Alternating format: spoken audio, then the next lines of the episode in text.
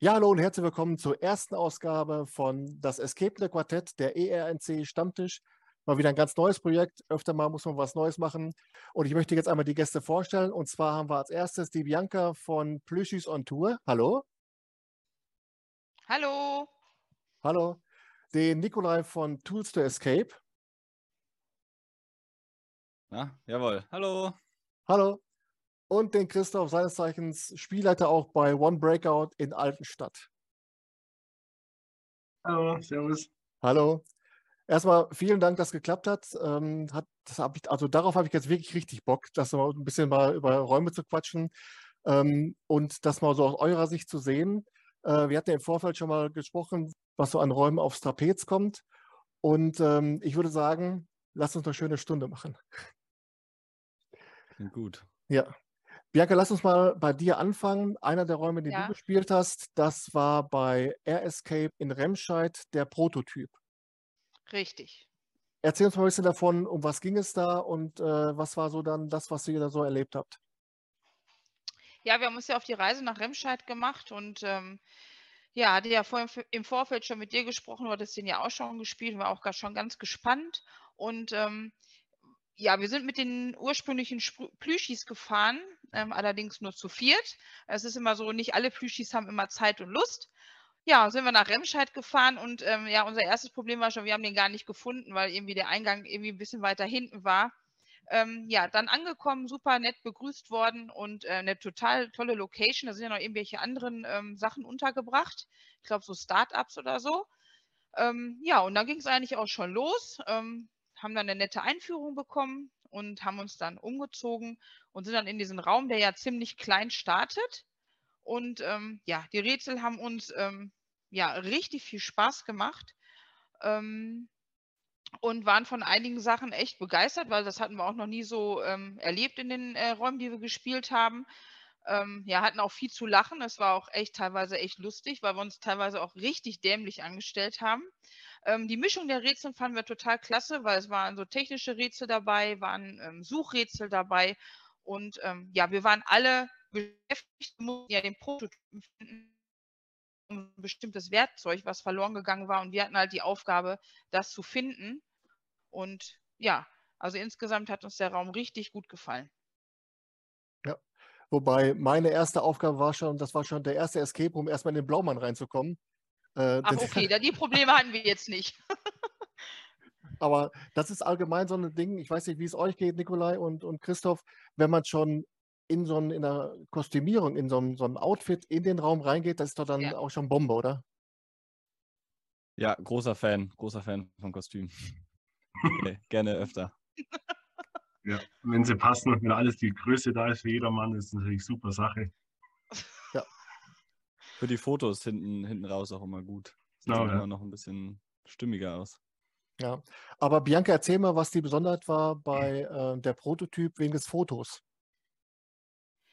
Äh, wegen des Fotos, das, wir, das Foto wurde im Raum geschossen, also anschließend. Das äh, finde ich immer gut. Viele Anbieter sagen ja, nee, ist nicht so unser, wir wollen nicht zu viel verraten.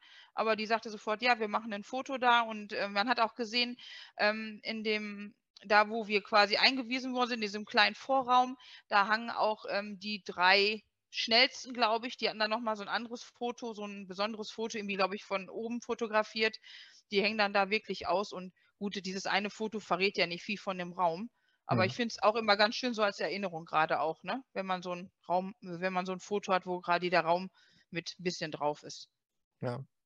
Äh, was würdest du sagen, ist dann so aus deiner Sicht die optimale Spielgruppengröße für den Prototyp? Ähm, ja, ich bin ja ehrlich, ich spiele gern auch mit vielen, weil ich es sehr lustig finde, aber ich spiele am allerliebsten zu zweit. Also ja. ich hätte, glaube ich, auch den Raum hätte man auch gut zu zweit spielen können. Der ist, glaube ich, angegeben von zwei bis sechs. Also mit sechs, glaube ich, wäre es einfach zu eng, weil gerade der erste Raum, da steht man sich zu viert schon halb auf den Füßen. Ähm, also ich hätte gesagt, zu zweit ist der machbar zu sechs wäre es mir einfach äh, zu eng gewesen. Vier war jetzt eigentlich optimal. Also hatte jeder immer was zu tun. Hm. Ist auch ziemlich viel zu suchen und hier was ähm, zu machen. Also ich würde sagen, vier ist in Ordnung. Vielleicht auch ja. für Leute, die jetzt noch nicht so oft gespielt haben, ist, glaube ich, vier auch schon, schon gut. Ja. Wie ist so die Gruppengröße, Nikolai, wenn ihr mit Tools to Escape unterwegs seid? Ihr seid ja auch immer in verschiedenen Konstellationen dann äh, am Start, ne? Jein, also wir sind äh, zu fünft grundsätzlich. Ähm, und wir versuchen auch, so gut es geht, immer mit, mit den gleichen fünf Leuten ähm, die Spiele zu spielen. Gerade bei den besonders äh, guten oder bekannten Spielen wollen wir natürlich nicht, dass dann eine Person hinten überfällt und dann sich irgendwie eine andere Gruppe suchen muss zum Spielen. Mhm. Genau, aber wir sind in der Regel sind wir zu fünft. Ähm, es kommt aber auch immer mal wieder vor, dass wir dann nur zu, zu viert oder zu dritt sind. So ist es meistens, ja. Ja. Und Christoph, du bist ja meistens äh, auch oder öfter mit dem Heine unterwegs. Äh, das heißt, kleine Gruppen, aber 20 Räume am Tag. Ja, 20 nicht ganz, aber also 10 bis 12, was halt möglich ist. ja. Und aber halt ja von zwei bis vier Leuten. Also vier Leute ist bei uns Maximum, mhm. weil wir halt für uns persönlich gemerkt haben, vier Leute war eigentlich so das beste Team. Und ja, das ist eigentlich so unsere Gruppengröße. Selten zu fünft, aber meistens halt zwei bis vier Personen. Ja. ja. Ich, ich kam deswegen auf die Gruppengröße, denn einer der Räume, den, über den wir heute sprechen wollen, von dir, Nikolai, ist ja äh, Exorzist bei S Room in Hamburg. Und ich habe dann in Rezensionen immer gelesen, dass der Raum auch in großen Gruppen, A, zum Beispiel A6 Leuten, äh, Spaß macht. Würdest du sagen, dass das ein Raum ist, der dann ausschließlich für große Gruppen sind oder macht er auch dann zu zweit Spaß oder wie ist das? Nö, ich würde sagen, man kann den gut auch zu zweit spielen. Ähm, der Grund, warum man den wahrscheinlich gut auch mit sechs Personen oder so spielen kann, ist, dass sich relativ ähm, viel auch gerade zu Beginn relativ viel parallel lösen lässt. Ähm, das heißt, man kann sich als Gruppe ganz gut aufteilen und man muss nicht irgendwie warten, bis irgendwer fertig ist. Ähm, aber ich, also man braucht jetzt nicht unbedingt sechs, äh, sechs Personen, dann geht es wahrscheinlich schneller. Also vielleicht zu zweit hilft es, wenn man nicht zum ersten Mal äh, ein Escape Room spielt. Ja. Und wie seid ihr seinerzeit auf den Anbieter gekommen, beziehungsweise auf den Raum und um was geht es da ganz genau? Ähm, ja, da waren wir in Hamburg unterwegs und hatten da auch schon einige Sachen gebucht. Ähm, und an einem Tag ähm, hatten wir, glaube ich, ein Spiel nur gebucht und waren dann fertig und dachten so, hm, jetzt haben wir irgendwie nichts mehr zu tun und noch Zeit und Lust. Und es sieht alles erstmal relativ unscheinbar aus, also sowohl der, die Website als auch, auch die Location vor Ort. Hm. Und es geht im Prinzip darum, dass ähm, ja, bei Bauarbeiten ein alter Wohnungsteil gefunden worden ist. Und in diesem alten Wohnungsteil, da soll eben ja, ein Mädchen früher äh, tragisch verstorben sein, als, als eben ein Exorzismus äh, an ihr durchgeführt worden ist. Und seitdem, ähm, ja, es geht da eben ein Dämon um. Und ähm, das Ziel ist es eben, ja, die, die Seele ähm, dieses Mädchens zu erlassen, zu entlassen. Und ähm, genau, das ist so die, die Geschichte, die Grundprämisse des Raums. Ja, und äh, Exorzist und äh, Dämon austreiben klingt ja meist immer schon mal das erste, was so einfällt, das Uja-Board, äh, umgedrehte Kreuze. Ähm, aber der Anbieter sagt, nichts ist von außen gesteuert, also praktisch ähm, nimmt man ihm das wirklich ab. Ist das tatsächlich so, dass man, dass er so einen guten Flow hat oder?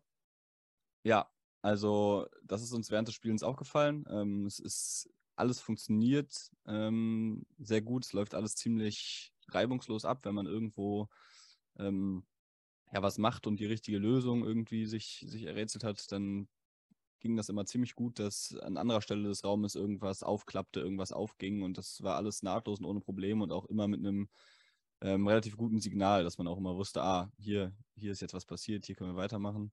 Ähm, also das ähm, kann ich mir schon gut vorstellen. Das äh, lief alles sehr reibungslos und, und äh, es gab immer direkte Reaktionen auf das, was wir gemacht haben, quasi. Hat jemand schon mal von euch beiden, Bianca und, und Christoph, bei dem Anbieter in Hamburg gespielt, bei Askroom? Äh, also wir aktuell haben uns ja auf NRW erstmal beschränkt. Ähm, das Thema kommt für uns überhaupt gar nicht in Frage. Fünf kreischende oder sechs kreischende Frauen, nee. gar nicht unser Thema. Obwohl, davon gibt es in Hamburg genug wahrscheinlich. Von diesen, für diesen großen Gruppen. Aber das scheint ja doch ein, äh, Nikola, das scheint ja doch ein ziemlich außergewöhnlicher Anbieter zu sein, denn der andere Raum, äh, Phantom oder Phantom, das ist ja nochmal eine ganz andere Hausnummer. Habt ihr den auch gespielt?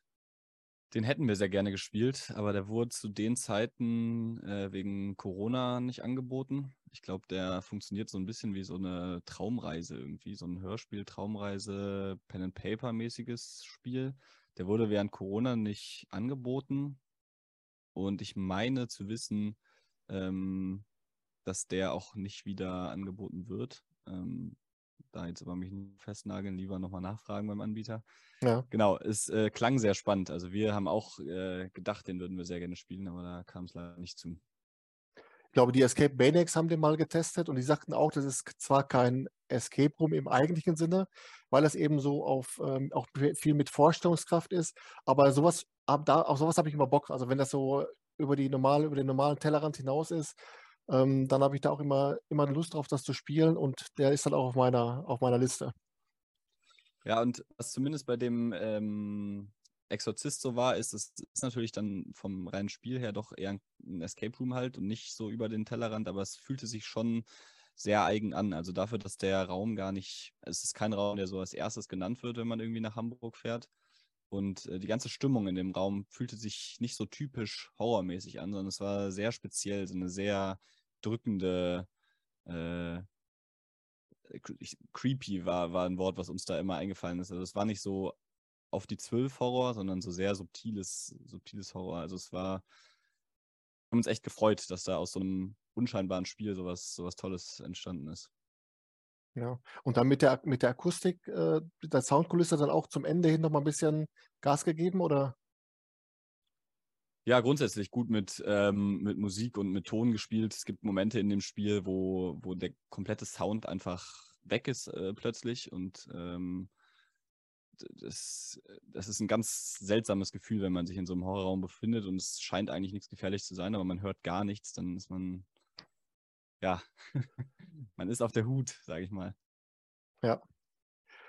Christoph, auf deiner Liste ähm, ich dachte mir, lad mal jemanden aus Bayern ein, da können wir auch mal ein paar Räume aus, aus Bayern besprechen. Dann haben wir im Vorfeld gesprochen, was so die letzten Räume sind, die du gespielt hast und sagtest, ja, unsere Nordrhein-Westfalen-Tour, top. ähm, du hast in Recklinghausen die beiden Räume gespielt von Verschlusssache, und zwar im Trainingsbergwerk äh, in Recklinghausen. Hast du dort beide Räume gespielt äh, und was war so deine, deine, deine Erwartung an die, an die Abenteuer? Wir haben ja beide gespielt. Ähm, der Abenteuer, das war eigentlich unterschiedlich, weil wir nicht gewusst haben, ob das wirklich ein Bergwerk ist, weil man hat ja die Bilder so gesehen, ein bisschen verfolgt. Wir konnten uns halt nicht vorstellen, weil bei uns gibt es auch überall Bergwerke, dass man in einem Bergwerk, wo halt ähm, doch nur für Übungszwecke hergenommen wird, ein Escape Room reinbaut. Also für uns war es komplett überraschend, dass wir ankommen worden sind und dann mussten wir uns umziehen, in richtige mit Helm und Lampe und Anzug. Das war eigentlich schon cool, war ein richtig cooler Effekt. Hat auch Spaß gemacht. Und wir haben uns mal losgegangen, so 250 Meter in den Stollen rein, bis man zum Escape Room erstmal gekommen ist. Also Authentizität war, halt, war super. Also uns hat wirklich Spaß gemacht. Äh, auch die Räume an sich, das war gut. Äh, war halt alles passend war. Klar, es war jetzt kein High-End-Raum, wie manche vermuten oder meinen, dass das ist. Aber die Rätsel waren alle stimmig zu dem Raum. Die Atmosphäre hat hundertprozentig gepasst. Und ja, war ein super Erlebnis da draußen. Ja, ähm, zumal bei, bei, ich glaube, Grubengold ist das ja. Da ist ja nochmal das Ende nochmal was ganz Besonderes. Da liegt ja nochmal richtig nochmal eine Schippe oben drauf. Ähm, wie ist das bei euch beiden, Nikolai und äh, Bianca? Habt ihr da schon gespielt bei Verschlusssache im Trainingsbergwerk in Recklinghausen? Also wir haben da noch nicht gespielt. Wir haben halt ein paar Hindernisse, weil wir haben auch Plüschis dabei, die ein bisschen an so Platzangst leiden. Und, ähm, ja, die weigern sich dann in dieses Bergwerk zu gehen. Also, nee, aktuell noch nicht, aber ich denke mal, es wird, werden wir auf jeden Fall nochmal in Angriff nehmen. Ja, bei uns stehen die auf der Liste, auf jeden Fall. Also äh, eine von uns äh, kommt auch äh, aus dem Pott. Äh, ich mhm. wohne zumindest gerade im Pott. Also äh, wir haben Lust darauf auf jeden Fall. Bei uns ist auch eine, die Platzangst hat, aber die muss dann entweder da durch oder nicht mitkommen. Ja, wobei, äh, Christoph, so eng ist es eigentlich nicht, weil die, die die Gänge sind eigentlich schon relativ weitläufig. Ne? Also ich hätte es mir auch enger vorgestellt. Also man hat schon Platz. Also mir hat nur jemand dabei, der Platzangst gehabt, also nicht gewusst, auf was er sich eingelassen hat. Er wurde also quasi überrascht mit dem. Und am Anfang war er ein bisschen nervös, weil doch im Stollen ist halt auch ein anderes Gefühl, ein bisschen drückendes Gefühl. Und dann im Raum selber, das ist alles groß genug. Also es ist jetzt nichts, wo man sich durchzwängen müsste, sondern man kann sich frei bewegen, man ist groß. Daher ist es eigentlich auch für Platzangstleute kein Problem. Ja, und zumal äh, das, das Trainingsbergwerk ist ja dann nicht nur so auch wirklich tatsächlich zu Trainingszwecken, sondern auch ein äh, Museum. Das heißt, je nachdem, wie, ganz, wie man dann gerade vom Spielleiter durchgeführt wird, hat man da sofort den Museumsbesuch mit durch. Alles für, für den Preis von ein, All Inkle, sensationell. Hat uns auch gut gefallen und ist auch wirklich dann eine Reise wert. Der erste Raum, den ich heute beizutragen habe, ähm, wir waren bei Lockbusters und zwar am neuen Standort an Leipziger Straße. Lockbusters hat ja den Standort an der Fünf-Fenster-Straße aufgegeben. Und ähm, am neuen Standort gibt es jetzt auch ein neues Abenteuer. Ich habe leider verpasst, die alten Räume an der Fünf-Fenster-Straße noch zu spielen, eine Abrissparty zu machen. Aber wir haben dann bei Lockbuster Jungle Quest gespielt und da hat äh, Lockbusters nochmal richtig einen rausgehauen, weil das hat wirklich so dieses, dieses Abenteuer-Feeling. Das geht von von der Einführung, die der Spielleiter macht, äh, sofort in das Abenteuer rein. Er hat auch dann die, die Einführung in Form einer, einer Rolle, die er ausfüllt. Und dann gibt es sofort die geballte Ladung, dass man da eben eine, die Ruine eines Maya-Tempels erforschen muss. Und hier ist auch wieder mal so ein Ding, wo die Kommunikation des Spielers mit der Gruppe einfach passt wie die Faust aufs Auge. Das läuft dann über, äh, über Funk, über Funkgerät. Das heißt, du stehst dann an dem Funkgerät und dann ähm, äh, also ich würde fast schon sagen, wenn man den Raum spielen würde ohne Hinweis vom Spielleiter, dann würde einem was fehlen. Ähm, die ganze Zeit über sind sehr viele kooperative Rätsel und was mir sehr gut gefallen hat, ist so eine, so eine ganz feine äh, Prise Humor. Also das ist so wie diese typischen Abenteuerfilme, wo auch da ein bisschen mal so, so ein Running Gag reinkommt äh, durch den Spielleiter, durch die verschiedenen Audioelemente. Also das ist ein, ein Raum, der uns wirklich A überrascht hat, weil wir vorher auch noch nie bei Blockbusters gespielt haben, aber auch einfach so das Prädikat Abenteuer wirklich verdient. Und das hat wirklich Laune gemacht. Eben auch dann, weil der Spielleiter vor dem Spiel und während des Spiels immer in der Rolle geblieben bist. Und ich weiß nicht, wie es euch geht, aber da bin ich ein ganz großer Fan von.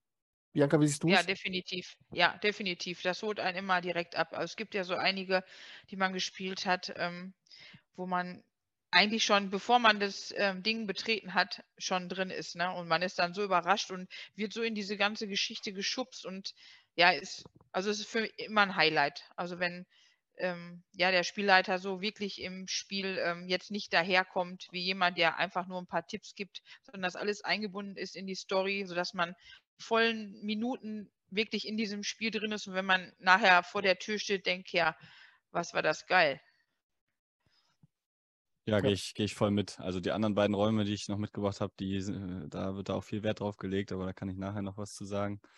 Ähm, wo du jetzt gerade so hervorgehoben hast, dass die Kommunikation mit dem Spielleitenden so gut war, ähm, ist das, ich weiß nicht, wie da bei euch so die Präferenzen sind. Seid ihr grundsätzlich Fans von so ähm, Walkie-Talkies als Kommunikationsmittel? Weil bei uns artet es meistens daran aus, dass ich das Walkie-Talkie in die Hand gekriegt bekomme und ich lasse es bei erster Gelegenheit irgendwo liegen und dann wieder aufgeschmissen. Also wir haben bei uns in der Gruppe die Rollen klar verteilt. Also wenn die eine bestimmte dabei ist, die weiß sofort, sie muss das Walkie-Talkie nehmen. Ähm, von daher bin ich den Job immer ganz schnell los. Also das ist auch nicht so mein Ding. Ähm, aber zum Beispiel, ich glaube, wenn ich mich richtig erinnere, bei dem Air Escape in Remscheid ist, glaube ich, auch über das Walkie-Talkie, was aber auch wirklich dazu passt. Also mhm. wenn es zum Thema passt, finde ich super. Je nachdem, in welchem Raum, ähm, finde ich äh, Walkie-Talkies nicht so toll. Christoph, bei dir? Ja, Walkie-Talkies bin ich auch kein Fan, weil wenn wir es haben, dann habe ich immer meistens. Und natürlich, wenn es zur Story passt, wenn es so ein Raum ist, wo es natürlich eingegliedert oder gut mit reinpasst, ganz nett. Aber äh, cool, wenn es halt einfach anders durch Lichteffekte oder andere Tonsachen angekündigt wird oder bestimmte Hinweissachen einfach hervorgehoben werden, dass man halt das nicht unbedingt braucht, dass man es anders rausbringen kann. Die Tippsgeberei und Hinweise. Deshalb finde ich immer schöner, persönlich. Ja, und bei, bei Jungle Quest war es jetzt so, es war jetzt tatsächlich so eine, äh, tatsächlich eine Funkanlage, wo wir dann praktisch so dann mit der Funkanlage auch dann äh, kommunizieren mussten. Und der Spielleiter sprach dann halt so in den Raum rein, als wenn, äh, es hörte sich an, als wenn er praktisch dann durch das, äh, durch die Funkanlage dann äh, zu uns spricht. Und bei dem anderen Raum, den wir bei Lockbusters gespielt haben, das war Orient, Oriental Nights. Da war der Spielleiter in der Rolle eines Komplizen, der sich auf dem Palastdach befand und dann immer so und dann sprach er ganz leise und das ist halt eben durch die Akustik immer das Gefühl, dass der von, dass die Stimme von oben kommt und er tatsächlich dann vom Dach des Palastes und so äh, zuflüstert. Das finde ich äh, richtig gut gemacht. Das sind so kleine Dinge, kleiner Kniff, aber optimale Lösung. Klingt, als ob sich da jemand explizit Gedanken gemacht hätte über, die, über das ja. Tippsystem. Richtig gut, ja. Ähm, Bianca, dein zweiter mitgebrachter Raum, das ist Upside Down. Und zwar bei Escape City Hamm. Ähm, ja, Richtig. Ich musste gerade beim Titel, hm, ja, ja. Weißt du noch damals? Titel, ganz ehrlich, mir war der Titel vom Raum gar nicht bewusst. Aber ich weiß nur, dass ich ihn gespielt habe, ja. Ja. Und wie war's? Ja, im Escape City haben, sind ja alles komplett gekaufte Räume. Da kann man ja zu stehen, wie man möchte.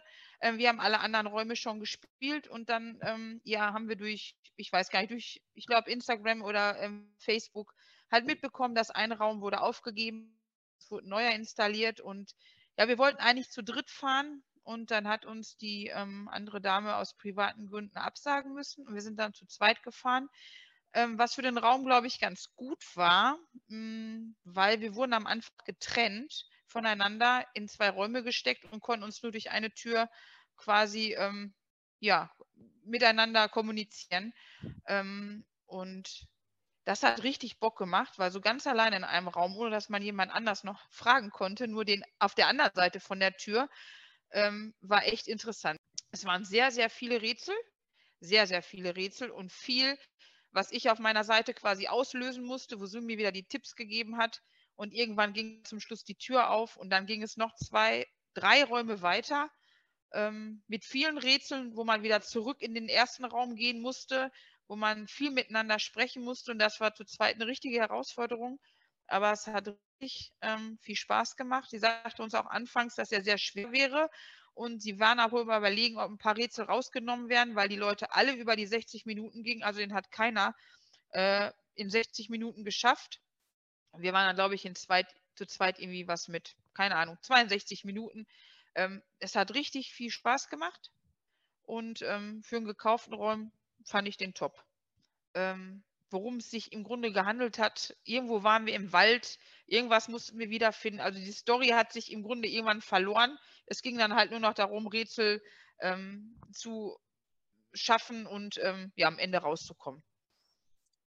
Also dieser rote Faden, der war nicht wirklich da, was man halt oft bei so gekauften Räumen halt ähm, hat. Aber das ist doch dann die, die Grundlage ist doch äh, Stranger Things, ne? Ob ich das jetzt da drin erkannt hätte, weiß ich nicht. Also ich habe da wohl ein bisschen mal was geguckt von der Serie, meine äh, Freundin jetzt nicht, aber da hangen so ein paar Bieren an der Wand, also so bunte Bieren. ähm, aber ansonsten, ja, es ging dann später auch in den Wald, aber ähm, ich würde das jetzt nicht unbedingt ähm, daran erkennen. Ja. Wie ist so eure Erfahrung mit äh, Game-Over-Räumen? Weil das ist ja bei Escape City haben, sind ja, glaube ich, dann Räume von Game Over aus Griechenland. Nikolai, Christoph oder Nikolai, fang du mal an, bitte. Boah, da müsste ich jetzt wissen, wer noch Game Over-Räume anbietet, ehrlich gesagt, äh, wo ich schon gespielt habe. Also jetzt äh, bewusst, dass ich es wüsste, weiß ich nicht, ob ich schon einen gespielt habe. Also ich glaube, der ist der nicht von, von Alma Park Saw Massacre, ist das nicht auch einer? Ja, nicht, genau. Den gibt's, ja, den gibt es äh, tatsächlich in Hamm auch. Mit einem anderen Titel, glaube ich. Ja, Aber der, der soll wohl angeblich der gleiche sein. Mhm. Ich glaube, der heißt in Hamm heißt der äh, Maniac. Äh, dann zum Beispiel ähm, The Room Escape in, in Hannover. Die haben äh, etliche von, von Game Over. Ähm, also würdest, würdest du sagen, Nikolai, äh, grundsätzlich gut, grundsätzlich schlecht oder kommt auf den Anbieter an oder wie würdest du es dann so einschätzen? Ich würde sagen, es kommt ein bisschen drauf an, was man so erwartet. Also ich glaube, es ist super wichtig, dass es diese Art von Räumen auch gibt, weil das ja oft auch die Räume sind, die kommerziell sehr gut funktionieren. Zumindest stelle ich mir das mit meinem Laienwissen so vor. Ähm, und ich finde, manchmal kann auch so ein relativ simpler Raum, der einfach viele Rätsel hat, wo man einfach viele Erfolgserlebnisse hat, auch super viel Spaß machen. Ähm, wenn man jetzt nicht die Erwartung daran hat, dass das ähm, ja, alles revolutionieren wird, dann äh, finde ich das, glaube ich, völlig in Ordnung. In den Upside Down habe ich in Ingolstadt gespielt. Also von der Geschichte her und von den Rätseln her kam er mir bekannt vor. Also man hat schon mal öfters wo äh, gespielt. Und das ist immer schwierig. Also wir haben auch ein paar Anbieter in der Nähe, wo solche Räume haben. Und da ist halt die Pflege ab und zu. Viele haben am Anfang sind die relativ gut, das ist alles neu, alles schick, alles funktioniert. Bloß dann ab und zu, ja, man sieht halt, dass halt einfach bespielt worden ist, aber wird dann nichts mehr nachgemacht. Und die Räume werden einfach tot gespielt und ich halt ab und zu schade. Weil die hätten bestimmt Potenzial oder gute Themen hätten Potenzial, dass sie gut sein könnten. Aber das ist halt einfach, oh, ja, man kümmert sich nicht drum oder hat da kein Interesse daran. Das, das sieht man halt und das finde ich halt ab und zu schade. Ja. Würdet ihr in dem Zusammenhang eigentlich auch mitgehen oder würdet ihr, wie würdet ihr es einschätzen, bei so, sag mal, Lasertech Arena oder wie auch immer oder Paintball, wenn so die Escape Rooms angeblich so nebenher laufen, ist das für euch dann immer so ein Punkt, wo ihr sagt, ach nee, komm, da schlag mal ein Ei drüber, da spiele ich lieber nicht? Oder ist es auch wieder abhängig vom, vom Einzelfall? Das, dass man das so generell nicht sagen kann? Also ich kann das aktuell nur äh, sagen, weil wir es vor, ja, in, bei der letzten kleinen Escape Tour tatsächlich hatten. Also beim Alma Park ähm, bin ich da also voll da. Also mir gefallen die Räume super gut, obwohl ja da auch dieses ganze Lasertech und was die da nicht alle haben angegrenzt ist. Ähm, wir haben es jetzt bei einem Anbieter in Wuppertal gehabt. Ähm, ich würde sagen, das war einfach eine Vollkatastrophe. Also hm. ähm, da merkt man halt, man kommt in diese hm. Halle, da rennen tausend Kinder rum und man wird eben mal durch so eine Tür gelassen und ähm, ja, im Grunde ist man noch im Raum und hört die trotzdem alle da rumschreien. Und ähm, ja, die Leute, die da arbeiten, die, ja, die schicken einen in den Raum, sagen halt, das ist ein Escape-Raum und ihr habt 60 Minuten Zeit und wenn ihr Hilfe braucht, sagt Bescheid. Und ähm, ja, das war es dann auch. Und die Rätsel ähm, haben zum Teil überhaupt gar nicht funktioniert. Wir haben uns dann beim zweiten Raum eine Spielleiterin dazu und haben gesagt, also bei aller Liebe, was ist das für ein Rätsel? Und sie hat das uns versucht zu erklären. Ich glaube, sie hat selber fünf Minuten gebraucht, bis sie dann gemerkt hat, dass sie voll auf dem Holzweg war. Und da haben wir auch gesagt, ist gut jetzt. Also ähm, ich glaube, man, das kann gut gehen, aber es muss nicht unbedingt. Ja, ich, wir sind dann also ja anschließend noch ja, spontan zu der Shangri-La Arena gefahren, weil wir unbedingt Bock hatten, den Tag noch mit einer vernünftigen, äh, mit einem vernünftigen Raum zu beenden. Das ist auch in einer Arena und der war zum Beispiel ähm, selbst gemacht und der war richtig klasse. Also da hat der Tag da noch einen guten Abschluss gefunden, obwohl es auch wieder in so einem ja, Event-Location gewesen ist. Also ich glaube, das kann man so oder so erleben. Ja, also ich, ich glaube ich glaub auch, ich, wie Bianca schon sagt, die Spiele äh, ähm, sieht man ja gerade am Alma Park. Ich, ich habe da gespielt, Dra oh, Draculas Erben, kann das sein? Hm. Vom Namen her. Den fand ich an, als Raum auch echt gut. Also ich ähm, ich glaube, da haben wir beide Erfahrungen gemacht, dass die Räume gut sind, aber auch, dass die Räume halt eher nicht so gut sind. Ich finde, wo man es immer merkt, ist bei der Spielleitung. Also man merkt immer, dass die Leute halt nicht nur dafür da sind und sich nicht nur auf den, da können die Leute nichts für. Die haben halt dann auch viele andere Aufgaben, aber ich finde, wenn man viel Wert liegt darauf, dass, dass die Leitung gut ist und dass man vielleicht davor und danach noch ein bisschen sich unterhalten kann, da merkt man dann halt, wenn es angebunden ist an so ein Riesenkonstrukt. Gibt es solche, solche Lasertech und den ganzen Klimbim bei euch in der Ecke auch da oben, äh, da unten, Christoph? Ja, genügend. Also wir haben einige. Da ist aber ab und zu so, die haben so ein komisches System. Wenn du buchst für drei Personen, der Raum ist, der Raum ist für sechs Personen aus, dann könnten spontan drei Personen bei dir in den Raum rein. Sind das dann äh, drei Fremde oder die dazukommen noch? Also die schreiben auf der Homepage ab und zu mit drauf, Exklusivbuchung. Da zahlst du für den Raum, glaube ich, 140 oder 150 Euro. Dann gehört der für die Stunde dir. Wo du buchst ganz normal zum regulären Preis für drei Personen. Dann besteht aber die Möglichkeit, dass noch andere Personen den Raum stecken könnten. Also die nehmen, die nehmen sich das raus. Aha. Und zum Glück also noch nie erlebt gehabt bis jetzt. Aber das steht auf der Homepage immer ganz klein mit dabei. Das ist halt immer ein bisschen tricky. Wenn wir jetzt mal auf unserer Liste weitergehen, dann kommen wir bei dir, Nikolai, zu einem Raum, der ja wirklich einiges an Furore gemacht hat, äh, sowohl im Vorfeld schon, die Vorfreude war groß. Und zwar geht es um das Amulett bei 66 Minuten in Neuwied. Erzähl uns mal erstmal von dem Erlebnis in das Amulett, bevor wir dann nachher mal kurz auf die Trilogie zu, äh, zu sprechen kommen. Äh, wie war es? Was waren so deine Eindrücke davon und wie hat es euch als Gruppe gefallen? Ja, äh, ist natürlich schwer, über das Amulett ganz gesondert zu sprechen, aber ich äh, versuche mal mein Bestes zu geben. Ähm, ja, genau, ja, wir sind allgemein äh, große Fans von den 66-Minuten-Spielen, gerade hier bei uns in der, naja, nicht direkten Umgebung, aber zumindest nicht allzu weit weg. Ähm, ja, sind es einfach ziemlich einzigartige Spiele, die eben auch ja, viel Wert auf, auf, auf Schauspiel äh, legen und eine konsistente Geschichte. Und das Amulett ist so ein bisschen die, der Abschluss von dieser ähm, Trilogie. Ja, was die einfach unglaublich gut können, ist, ist ähm, eine, schöne, eine schöne Welt äh, einfach zu kreieren, in der man sich dann auch fast ein bisschen auskennt, mit der man sich super identifiziert. Also man ist äh, in den 66 Minuten Spiel immer Teil von so einer Taskforce, ähm, Anti, Anti-Schlabbeck-Force äh, nennt sie sich. Und ähm, ja, man wird eben schon im Intro ähm, super aufgeheizt. Das Intro ist auch schon in der Schauspielerei quasi mit drin und man wird super aufgeheizt und möchte eigentlich nichts lieber, als sofort in den Raum zu stürmen und äh, alles zu lösen und äh, zu erledigen. Und ja, in dem, in dem Spiel ähm, wird eben auch super toll mit äh, Licht und mit, mit Sounds äh, geführt. Also man, man wird durch Licht und Sounds immer darauf aufmerksam gemacht, ähm, wo es weitergeht. Ähm, die Rätsel waren alle echt, ähm, echt super ins, ins, ins Spielgeschehen integriert. Ähm, es gab ähm, so eine grundsätzliche gruselige Stimmung. Es gab auch einige etwas, ähm, ja, etwas dollere äh, Erschrecker, würde ich sagen. Es war jetzt kein super schlimmer Raum, was den Horroraspekt betrifft. Genau, ähm, aber einfach insgesamt super schön und ähm, viele kleine technische Highlights, die einem vielleicht gar nicht unbedingt so krass auffallen, die aber dafür sorgen, dass das Spielerlebnis einfach sehr gut, sehr flüssig und sehr, sehr gut läuft.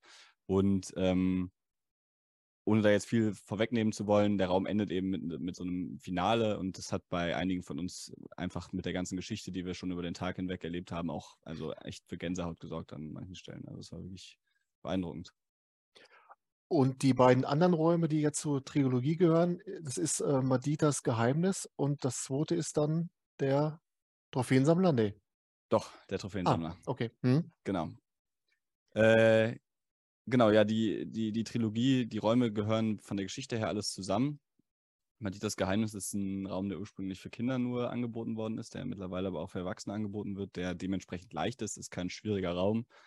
Ähm, ich glaube, man sollte den jetzt nicht als einzigen Raum am Tag buchen, weil dann ist es ähm, relativ einfach, aber in dem auch sehr so Hörspiel-esk ähm, eine schöne Geschichte erzählt wird und ähm, ja, in dem man einfach ganz gut eingeführt wird in die, in die ganze Geschichte.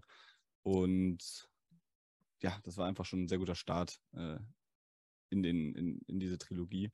Und äh, der Trophäensammler ähm, gibt einem quasi oh, das ist sehr schwierig davon zu sprechen, ohne zu viel von, äh, ohne zu viel vorwegzunehmen und zu verraten. Aber der Trophäensammler ist, ich würde sagen, ein sehr typisches 66-Minuten-Spiel. Wenn man das schon gespielt hat, dann weiß man so ein bisschen, was auf einen zukommt. Auch wieder viel Schauspiel, viel sehr lustige Momente tatsächlich äh, in dem Spiel drin, auch ähm, passende Rätsel und das führt sich eben dann am Ende im Amulett alles sehr gut, sehr gut zusammen. Ja. Und ihr habt diese Trilogie an einem Tag gespielt? Genau, und wir haben die alle hintereinander gespielt und äh, es funktioniert auch sehr gut so. Also man kann die mit Sicherheit auch mit mehr Zeitabstand spielen, aber gerade so als aufeinanderfolgende Geschichte war das wirklich außergewöhnlich. Ja. Äh, Christoph, wie ist es mit dir? Hast du bei 66 Minuten diese Trilogie auch schon gespielt? Leider nicht. Noch nicht. Wir fahren, wir fahren zwar oft vorbei, weil es halt direkt an der Autobahn liegt bei uns, wenn wir wohin fahren, aber noch nicht es tut mir echt leid für den Olli immer. Wir haben es noch nicht geschafft, aber ich werde auf jeden Fall bald mal kommen müssen. Ja, zumal jetzt gerade, wo die 43 ab Lüdenscheid gesperrt ist, muss man ja, wenn man nach Frankfurt und äh, Süddeutscher will, immer an Neuwied vorbei. Ich glaube, da hat der Olli auch dann mit dem äh, Straßenbauamt irgendwie das noch gedeichselt, dass sie alle dann an Neuwied vorbei müssen.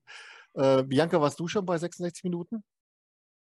Nein, waren wir noch nicht. Und ähm, ja, wie ich gerade gehört habe, ist auf jeden Fall das letzte dann das Amulett wahrscheinlich auch wieder nichts für uns. Von daher. Ähm, das ja. Amulett gibt es, glaube ich, auch, äh, kann man, glaube ich, auch als Nicht-Horror-Version buchen. Äh, wenn ich oh, das ist irre. natürlich interessant. Aber ich glaube, es ist von uns hier schon eine ganz schöne Strecke. Ähm, glaube ich. Und ähm, ja, aber ich denke, irgendwann, wenn wir hier die nähere Umgebung äh, abgegrast haben, dann müssen wir unsere Fühler ein bisschen weiter ausstrecken. Und ich könnte mir vorstellen, dass das dann, es hört sich ja schon sehr, sehr interessant an, dass das dann mal irgendwann auf unserer Liste landet. Aber jetzt mal, Nikolai, äh, noch mal eine kurze Frage zu der, zum Live-Acting bei 66 Minuten. Ist es dann so, dass, die, dass einer der Schauspieler im Raum auch die Funktion des Spielleiters übernimmt oder gibt es dann von außen, wie ist dann so die Kommunikation? Ähm, also es gibt einen gesonderten Spielleiter, aber es ist nicht so, dass man ähm, mit einem komplett, ähm, mit einem Spielleiter interagiert, der irgendwie komplett aus der, keine Rolle hat und einfach extern davon funktioniert, ähm, die meisten Hinweise, die man bekommt, werden, kriegt man anders durch andere Signale oder so beispielsweise äh, oder eben durch äh, direkt äh, Schauspieler oder Schauspielerinnen, die dann eben zum Teil auch im Raum ähm, direkt mit einem interagieren oder davor. Ja, also das mit dem, mit dem Humor bei 66 Minuten kann ich auch bestätigen. Wir haben, äh, ich habe bisher nur Showdown gespielt, aber wir hatten da äh, Luisa als Avatar und die hat es wirklich großartig gemacht. Ich habe so gelacht mit ihrer Tollpatschigkeit. Das ist dann auch so, dass das wirklich dann, diese, diese Tippgebung ist dann so, so indirekt, dass du sagst, ach, was da denn? Da ist gerade mein Stiefel umgefallen. Ach Mist, was ist da denn drin? Sowas in der Art. Und da kann ich mir vorstellen, dass das da auch richtig Bock macht. Denn nichts ist ja nerviger, wenn du Live-Actor, wenn du Schauspieler im Raum hast, die es dann wirklich übertreiben, die dann also wirklich dann dich mit ihrem Schauspiel erdrücken und dir gar keinen Platz lassen, überhaupt mal äh, die Rätsel zu lösen. Ich würde sagen, die finden da eine sehr gute Mischung. Also, es, ähm, was ich eh immer schon schön finde, ist, dass es direkt mit Schauspiel, also das Intro auch in Form von so einem, dass es im Spiel quasi oder in der Story schon stattfindet. Da bin ich eh immer Fan von, äh, wenn das alles so ein bisschen integriert wird. Und ähm, es ist jetzt nicht so, dass man pausenlos mit irgendjemandem interagieren muss. Das ist schon sehr äh, gewählt, äh, wann das passiert und wann jemand äh, dazu stößt. Ja. Könntest du denn sagen, was so der, der maximale Abstand sein darf zwischen den drei Teilen der Trilogie, dass man auch wirklich dann so die Zusammenhänge oder Easter Eggs oder wie auch immer noch mitkriegt? Also ich glaube, je näher man die beieinander spielt, desto besser ist es für so die kleinen Sachen. Ich glaube, die funktionieren auch gut als einzelne Räume, aber um halt das Maximale auszunutzen, also ich würde jetzt nicht ein Jahr warten zwischendrin. Ja, also bitte vergessen, das dauert bei mir manchmal nur zwei Wochen. Von daher ist es dann, äh, naja, ich bin auch nicht mehr der Jüngste. Aber ich finde es ganz gut, das ist mir auch sofort aufgefallen, dass 66 Minuten da eben so ein äh, Trilogie-Paket macht, dass sie sagen dazu, wenn ihr bei uns alles sofort durchsuchtet, dann kommen wir euch dann preislich entgegen, weil das ist ja schon eine Hausnummer, wenn man dann hinfährt, meinetwegen dann drei oder sofort alle spielt. Ähm, das geht ja auch dann irgendwann mal äh, ins Portemonnaie. Ne? Deswegen finde ich es gute Lösung, dass sie dieses Trilogie-Paket anbieten. Ja, auf jeden Fall. Und man kann halt vorher ganz gut auch, die haben ja auch noch ähm, zwei Spiele, die nicht Teil von dieser Trilogie sind, die auch zu der Gesamtgeschichte dazugehören, aber nicht Teil von dieser tatsächlichen Trilogie sind. Man kann halt auch ganz gut vorher mal eins von den beiden spielen, um zu gucken, wie einem dieser Stil überhaupt gefällt. Ähm, wahrscheinlich gut, aber äh, es schadet nicht, das äh, vorher auch erstmal eins zu spielen, bevor man direkt da drei auf einmal äh, ja, sich aufs Portemonnaie äh, haut. Christoph, ist dir schon mal ein anderer Anbieter in Deutschland untergekommen, wo dann auch so eine Trilogie aufgebaut wird, dass praktisch dann die Räume thematisch aufeinander aufbauen? Also das noch nicht. Also ich kenne keinen Raum, der das so gemacht hat. Wäre mir jetzt nicht bekannt. Also. Und Bianca, bei dir? Nein, mm -mm. wüsste ich nicht. Ich wüsste jetzt auch nicht, dass ich, also das ist schon dann ähm, einzigartig. Nee, würde ja. ich jetzt auch nicht. Also wie gesagt, hinfahren. Ähm, zum nächsten Raum bei dir, Christoph, äh, und dann bleiben wir jetzt mal wieder, äh, kommen wir wieder zurück nach Nordrhein-Westfalen, ist ein, ein ganz besonderer und zwar ein Loop Escape Infinitum in der Eloria Erlebnisfabrik. Ähm, kannst du uns mal erklären, was du, als du hingefahren bist, was du davon, was du dir erwartet hast, was so ein Loop Escape sein könnte? Und ist das, was du dir dann im Vorfeld gedacht hast, was es ist, dadurch bestätigt worden oder was ganz anderes? Ja, also wo wir es in Raum sagen wir, ausgesucht haben, ähm, manche haben schon gespielt gehabt, man hat ein paar Sachen gelesen über die Räume, über den Raum eben. Und dann war eben das für uns, was kann das sein, wie kann es, wie kann es funktionieren, wie machen die das? Natürlich selber, wenn man auch Räume baut, ist das halt interessant, wie technisch wird es hinterlegt, was machen die da alles. Und mir haben uns am Anfang hingedacht, äh, beim Hinfahren, was geht's da, wie stellen die das dar, wie ist die Geschichte auf uns, also Loop Roam, also wie es erzählt wird, wird immer wieder resettet. Wie ist das für den Spieler? was macht das Spiel in der Zwischenzeit, wo der Raum hergerichtet wird, wo zurückgesetzt wird. Das waren so Fragen, die uns halt beschäftigt haben. Und da muss man sagen, das haben die echt gut gelöst. Man total positiv überrascht mit dem Raum, auch wie sie es gemacht haben, mit den Resetten, mit dem Herrichten, alles. Das war eine sehr gute Geschichte. Ja. War es bei euch auch so, dass das bereits schon im Foyer losging oder seid ihr dann zum Raum hingeführt worden und da ging das los oder wie war das bei euch? Wir waren oben an die Treppen, also nicht unten im Bereich, sondern halt die ersten Stufen nach oben und dann ging es halt bei uns schon los. Und dann haben wir auch nicht richtig gewusst, wie steigen wir jetzt ein in die Geschichte, da sind wir schon drin, weil wir natürlich jetzt alle bisschen blöde hergeredet haben, sage ich mal. alle drei und haben jetzt nicht gewusst, was hier gut gekommen hat. Ähm, haben jetzt gedacht, spielt die schon oder ist die noch kein Spiel, sind wir schon mittendrin. Also am Anfang waren wir echt ein bisschen überfordert mit uns selber, ob das jetzt schon startet oder nicht. Ja. Ähm, man, wo du gerade sagtest, man ist überfordert mit sich selbst. Als dann zum zweiten Mal, dass es dann resettet wurde und dieser Loop ging das zweite Mal los, dachte ich mir, wenn du jetzt nicht aufhörst, immer wieder nur dumme Sprüche zu machen und das Spiel nicht mitmachst, dann nimmst du auch der Schauspieler auch immer mal den Spaß. Und da muss man sich auch wirklich dann nochmal zusammenreißen, dass man auch dann das Ganze auch mitspielt. Da muss man sich auch wie, wie immer bei, bei allem Live-Acting, muss man sich darauf einlassen. Sonst hört die wahrscheinlich den ganzen Tag immer nur dumme Sprüche und irgendwann sagt sie auch, nee, komm, dann äh, gehe ich lieber wieder äh, bei McDonalds an McDrive oder so, als Minijob. Nee, das stimmt. Also muss ich sagen, also wir haben uns dann auch gemerkt, so nach dem zweiten Loop, dass wir uns selber ein bisschen konzentrieren müssen und einfach die, die Dame eben machen lassen, was sie macht und dann die Geschichte ein bisschen reinzufinden. Das war dann einfacher, muss ich sagen. Also nicht auf uns zu konzentrieren, sondern einfach auf den Raum, auf die Person, was die macht. Weil das war dann für uns auch wieder ein schönerer Fluss zum Reinkommen, wenn man in den Raum reinkommt. Ja.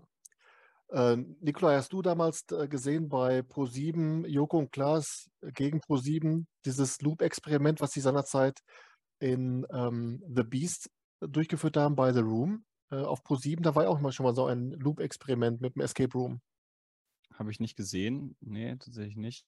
Äh, klingt aber nach einem sehr spannenden Prinzip äh, für mich. Wir haben uns immer gefragt, wie, wie doll sich das denn noch nach einem tatsächlichen Escape Room anfühlt oder ob das eine ganz andere Erfahrung ist. Aber gesehen habe ich es nicht. Also weder bei Loria noch bei Pro7. Ja. Also Christoph, wie siehst du es? Es ist schon ein Escape Room eine Escape Room-Feeling und Escape Room-Erfahrung, ne? Ja, es, es macht nur Spaß, wenn man die Zwischenzeit äh, nutzt. So haben es mir halt dann eben gemacht, wo dann eben der Raum resettet wird, dass wir uns halt einfach besprochen haben. Ich glaube, das macht dann jedes Team. So nach dem zweiten Mal, dass die anfangen, sich selber über den Raum zu beschäftigen. Und da muss man nur taktisch halt vorgehen. Also man muss die Sachen merken, was man vorher gemacht hat. Ich glaube, das ist ganz gut. Ähm, wir hatten einmal einen Fehler drin, wir hatten was vergessen und dann konnte man den Loop halt nicht. ähm, mittendrin war für uns schon Schluss, weil wir halt dann eben das Stück nicht gehabt haben. Dann war halt für uns schon klar, okay, wir müssen uns einfach auf die Sachen konzentrieren am Anfang und das fand ich ganz gut. Ja. Äh, zumal ich hatte den Fehler in, im Denken, dass sich der, der Raum selbst resettet. Aber letztendlich ist ja dann so, dass auch dann die, die Schauspielerin dann äh, das vornimmt, in den Raum reingeht und dann eben diese Zeit der, der Kommunikation innerhalb der Gruppe entsteht. Aber an sich, auch dieser Raum steht und fällt natürlich mit der, mit der Schauspielerin, aber die hat es bei uns sensationell gemacht. Und das kann ich wirklich nur jedem empfehlen, das zu spielen. Äh, Bianca, ihr habt das schon gespielt, ne? Nein, wir haben da noch überhaupt gar nicht gespielt. Wir waren noch gar nicht bei Loria. Aber natürlich kommt das auf die Liste, die ja schon so lang ist. ja, die wird natürlich nach diesem Stammtisch auf jeden Fall noch länger, ist ja ganz, ganz klar. Ähm, jetzt die Frage, ähm, einige haben dann immer gesagt, ja, kommt da keine Langeweile auf. Wie war es dann bei euch in der Gruppe? Ähm, also bei uns war es zumindest so, dass wir auch irgendwann, dass uns der Ehrgeiz gepackt hat, dass wir halt dann eben unsere, unsere Informationen gesammelt haben und immer wieder versucht haben, jetzt wirklich Gas zu geben. Wie war es dann bei euch in der Gruppe? Bei uns war es ähnlich. Also wir haben uns dann aufgeteilt, also wir haben draußen schon besprochen, ähm, wer macht was, ähm, wer schaut sich das nochmal an, wer kümmert sich um die Funktion, damit wir gleich weiterkommen. Es war schon untereinander so ein bisschen Planung notwendig, damit wir das alles gleich ähm, abarbeiten konnten, was fällig war, und so halt zum nächsten Schritt zu kommen. Das war eigentlich so ganz, ja, ich fand es gut. Das war auch ein bisschen zurückdenken, was man vorher gemacht, was kann man vorher schon mal ein bisschen machen, damit man am nächsten Loop eben ähm, schneller erreichen kann. Aber das geht ja leider nicht. Man muss wirklich immer wieder vorne bis nach hinten durch. Aber der Ehrgeiz hat uns gepackt, gerade beim, beim dritten Mal, wo man kurz vom Loop eigentlich das, ähm, das Ende erleben konnten. aber halt durch einfach einen dummen Fehler von uns das nicht geschafft haben und du alles wieder spielen musst. Dann bist du halt dann schon ein bisschen, jetzt will ich es packen, jetzt will ich es schaffen, jetzt geht mal Gas. Es pusht schon. Langweilig fand ich es nicht. Und, aber ich fand es so ganz gut, also gut umgesetzt, auch mit der Schauspielerin eben, muss man sagen, die den Job echt gut gemacht. Und es macht auch Spaß, wenn sie ein bisschen in die Geschichte einsteckt, auch auf die, ich glaube, das kommt auch auf die Gruppe drauf an. Wenn die Gruppe mitmacht, ist das für einen Schauspieler natürlich auch einfacher, als wenn die Gruppe da so drei gelangweilte Typen dran stehen und sie muss versuchen, das da aufzupushen. Ja. Aber Nikola, so wird es ja wahrscheinlich bei 66 Minuten genauso gewesen sein, dass wenn du dich als Gruppe auf den Schauspieler, auf die Schauspieler einlässt, ist das ja auch an sich das Gesamterlebnis für, für beide Seiten optimal ne? und noch schöner. Ja, ich glaube, das gilt für, also für 60 Minuten gilt es auch auf jeden Fall, weil da fängt das Schauspiel manchmal schon vor dem Raum eben an. Und äh, da ist es manchmal auch so, dass die das auch ein bisschen von der Gruppe ja, indirekt fordern, dass man da so ein bisschen auch, auch mitmacht. Und es macht immer mehr Spaß. Bei jeder Art von Schauspielinteraktion macht das mehr Spaß, wenn man auf die SchauspielerInnen oder den Schauspieler eben entsprechend eingeht und sich dann nicht so irgendwie so blöd daneben stellt und einfach alles an sich abprallen lässt. Also es, wir, wir geben da immer unser Bestes und versuchen uns da auch auf alles einzulassen, weil es einfach für alle Beteiligten macht es einfach mehr Spaß dann. Ja. Hattet ihr mit den Plüschis auch schon Räume, wo Live-Acting mit dabei war, Bianca? Nein, noch nicht einen einzigen habe ich gerade festgestellt. Ich kram da so in meinem Kopf, aber tatsächlich nicht. Nein. Müssen wir mal ausprobieren. Auf mit, jeden Fall. Auf die, auf die Liste schreiben. Auch auf die Liste, genau. Ah. ja, es ist auf jeden Fall, ähm, es, es macht auf jeden Fall Bock, sich darauf einzulassen und du merkst halt eben auch, dass du von den Schauspielern und Schauspielerinnen einfach auch dann noch mehr, noch mehr ähm, Power kriegst, wenn die merken, dass du mitmachst. Da haben die auch einfach viel mehr Bock. Wir haben jetzt letztens gespielt bei ähm, Escape Time in, ähm, in Erlangen, besessen. Und die, die Schauspielerin, die Selina, die hat nachher so Gas gegeben, weil die gemerkt hat, dass wir mitmachen, dass wir auch dann wirklich äh, keine dummen Sprüche machen. Und dann legt die nochmal eine Schippe drauf. Richtig gut. Also wirklich, wirklich top. War das der Raum, wo der kleine Videoausschnitt war? Genau, ja. Oha. da habe ich sofort festgestellt, diesen Raum spielen wir schon mal nicht. nee, da war wahrscheinlich war schon, ja schon echt. Äh, ja, das Video war schon schlimm. ich, wollte, ich wollte aber keinen Plüschi verschrecken. So, äh, Nein. ähm, den zweiten Raum, den ich auf meiner Liste hatte, ähm, den wir in letzter Zeit gespielt haben, das war Boogie Bungalow und zwar bei Breakout Göttingen. Von Breakout Göttingen hatte man immer schon mal gehört von Zellenblock C. Der ist auch dann immer schon mal wieder als Geheimtipp in den Interviews genannt worden. Äh, den haben wir vorher auch gespielt. Richtig gut. Aber Boogie, Boogie, Bunga, Boogie Bungalow ist eine, eine 70er-Jahre-Welt äh, des Untergrunds in Göttingen mit äh, Rotlicht, äh, Boogie Bernd und äh, diese ganzen Untergrundfiguren. Auch da ist es, wie wir schon eben gesagt haben, der Spielleiter im Kostüm der 70er Jahre mit seinen Clocks, kommt da so äh, hingeeiert und ist sofort in der, in der, äh, in seiner Rolle drin. Und gerade Nikolai, wie du gesagt hast, das macht schon Bock. Du hast dann, du wirst dann in die, in das Abenteuer reingeführt und bist dann sofort mitbetreten der Location, die wirklich eine Bar war im Stil der 70er, mit Musikbox, mit, mit allen Bimbambo. Also hast du richtig Bock gemacht. Und an diesem Raum sieht man eben auch, wie so Fotos auf der Homepage von dem Raum auch die Vorfreude steigern können. Ich weiß nicht, wie es euch geht, was ihr grundsätzlich von Räumen haltet, die, äh, die gar keine Fotos auf der Homepage haben. Aber bei Breakout Göttingen war es wirklich so, dass durch das Raumprofil schon beim Escape Room News Center und eben auch dann die Fotos auf der Homepage hatten wir so einen Bock und auch dann dieses, diese Glitzerwelt mit den Schlaghosen und die ganze, die Musikbox, mit der man nachher interagierte. Ähm, das hat richtig Bock gemacht. Ähm, wie ist es bei euch, äh, Christoph, wenn du zum Beispiel, wenn du jetzt einen Raum buchen möchtest, da sind keine Fotos auf der Homepage, würdest du sagen, das hat schon seinen Grund, dass, da wird da wahrscheinlich so eine Villa Kracheinander sein oder denkst du, oh, vielleicht wollte der, der Anbieter nur nicht zu viel verraten? Ich mag es immer ganz gern, wenn die Bilder habe vom Raum selber. Man kann ja so ein paar Detailfotos zeigen. Es muss ja keine Rätsel gezeigt werden, sondern einfach ein bisschen äh, Ausstattung oder passende Elemente, wo halt vom Thema vom Raum sind. Das mag ich zum Beispiel ganz gern. Wenn ich sehe auf der Homepage, der Raum könnte so ausschauen, ähm, finde ich gut. Aber ich mag halt keine fremden Bilder über die Geschichte. Und dann schaut der Raum komplett anders aus und hat nicht nur was mit dem Titelbild zu tun. Ja. Wie ist es bei dir, Nikolai? Ja, also volle Zustimmung. Gerade wenn wir irgendwie nach, einem, nach ein paar mehr Spielen gucken, wenn wir irgendwo hinfahren oder sowas. Und es gibt keine Bilder auf der Homepage oder noch schlimmer, so Stockfotos, die irgendwo aus dem Internet sind, dann ja, dann äh, werden wir uns wahrscheinlich für einen anderen Raum entscheiden, einfach weil man dann immer so ein bisschen auf gut Glück irgendwie bucht. Ja. Oder eben dann durch Empfehlung von anderen. Aber nochmal, um kurz zurückzukommen auf äh, Boogie Bungalow. Die Location war wirklich so, die Bar, dann die, die Musikbox, die Theke und die, die ganze Dekoration.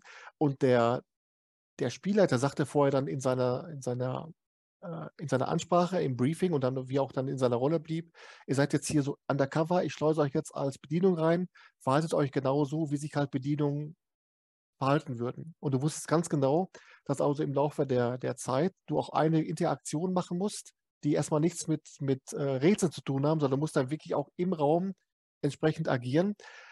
Ist das sowas, äh, Bianca, wo du sagst, ach Mensch, das ist, das muss ich jetzt auch nicht haben, dass ich da jetzt irgendwie äh, im Raum noch was machen muss, ein paar Dönekes. Ähm, ich will mich Doch. auf Rätseln oder bist du da eine, die vorne weggeht und dann. Ja, ich werde wahrscheinlich auch die sein, die dann nach vorne geschoben wird und gesagt, hey, das kannst du mal machen. das meinst du, aber das hört sich total klasse an. Also ich kann mir richtig gut vorstellen, ja. ja. Christoph, du? Du bist ja auch so ein Transfer wahrscheinlich, ne? Oder? Ja, kann man sagen. Wäre möglich.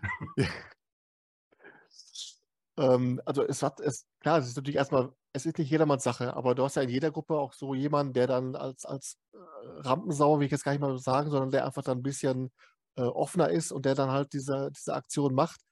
Aber wir haben eben in der Gruppe auch erfahren, wenn erstmal einer anfängt, diese Interaktion im Raum zu machen, dann zieht er sofort die ganze Gruppe mit und man vergisst auch nachher die ganzen Kameras.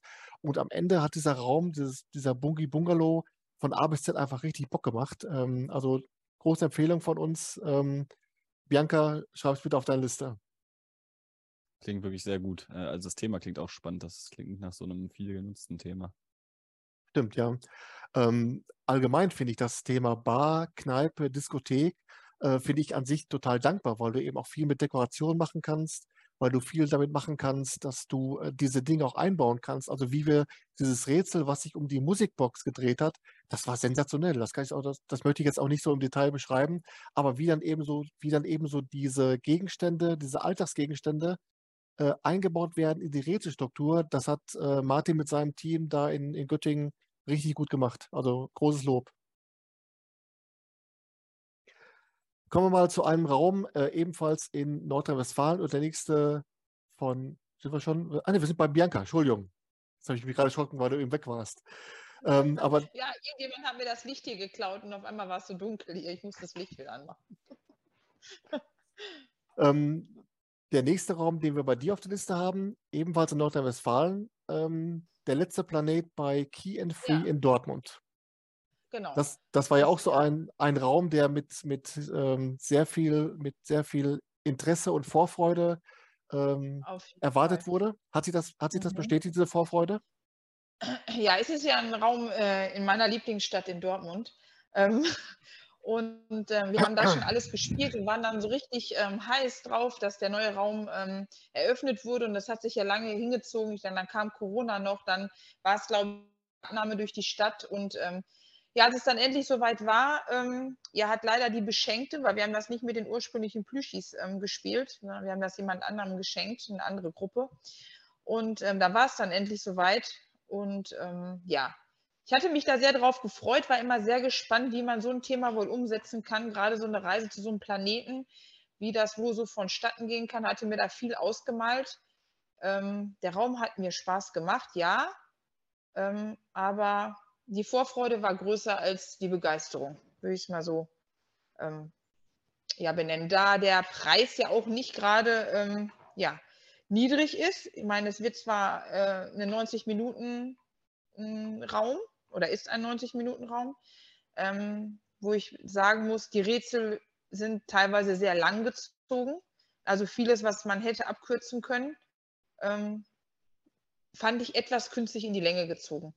Ähm, der Start ist ähm, ganz nett gemacht. Wie man natürlich auf so einen Planeten kommt, ist natürlich klar. Ähm, die Landung dann Und das Ganze vorher ist mir ein bisschen zu langwierig und wiederholt sich immer ein bisschen viel. Und ähm, dann Planeten angekommen oder auf diesen verschiedenen Planeten durch dieses ganze, ähm, man muss viel lesen und das ist auch nicht immer so meins, dieses viel lesen und hier irgendwie was nachgucken und da nochmal was einsetzen. Ähm, ja, ist irgendwie die Geschichte ein bisschen verloren. Ich wusste nachher gar nicht, warum sind wir jetzt da überhaupt, was wollten wir überhaupt machen. Wir haben dann, glaube ich, so Einzelteile gefunden von diesem äh, von dieser Raumkapsel und mussten die wieder reparieren. Das ist mir schon bewusst gewesen, aber irgendwie hat das nicht immer wieder so ein bisschen zusammengepasst. Also ähm, ich fand auch fünf Leute waren mir zu viel, ähm, weil man, wenn man auf diese einzelnen Planeten geht, ähm, mussten zwei meistens draußen bleiben. Mit einem Rätsel haben sie es ganz gut gelöst. Das ist uns aber erst ein bisschen spät eingefallen. Ähm, haben wir sehr viel Zeit vertrödelt bei dem Rätsel. Ähm, aber insgesamt hat er mir gut gefallen. Aber die Vorfreude war, glaube ich, größer als ähm, die Begeisterung anschließend. Ja. Nikolai, du hast gerade genickt. Das heißt, ihr habt da auch schon gespielt oder? Ja, wir haben den auch schon gespielt. Äh, und bei uns war das ähnlich. Wir hatten auch ziemlich viel oder ziemlich große Vorfreude. Und äh, rein von der Optik äh, äh hat, er, hat er das auch erfüllt für uns. Also er sah wirklich toll aus. Ähm, gerade dafür, dass der relativ in der Dortmunder Innenstadt, äh, was heißt in Innenstadt? Ja, doch, ist Dortmunder Innenstadt, glaube ich, ja. Also sehr zentral und dafür sieht der wirklich, wirklich toll aus. Ähm, aber wir hatten ein ähnliches, ein ähnliches Gefühl, dass da zum Teil ein bisschen Potenzial verschenkt worden ist. Ähm, bei uns kam leider hinzu, dass es auch, weil er zu dem Zeitpunkt noch sehr neu war, dass es auch ein paar technische Probleme gab, was dann natürlich nicht so ganz hilft immer. Ähm, aber ansonsten unterschreibe ich das, glaube ich sind allgemein so Weltraumthemen, haben die vielleicht auch das gleiche Problem wie äh, Laborthemen, dass man leicht äh, das so, so das zu sehr steril aufbaut, dass also da, dass man sehr viel Gas geben muss, um da Emotionen zu produzieren? Ja, meiner Meinung nach schon. Also ähm, es ist halt, äh, gerade bei diesen Laboren, das hat man ja fast bei jedem dritten Anbieter, dass es irgendwo ein Labor, irgendein Experiment gibt oder irgendein Doktor oder irgendwie was. Ähm, also der ähm, Planet war jetzt unser zweites Raumschiff, würde ich jetzt mal sagen.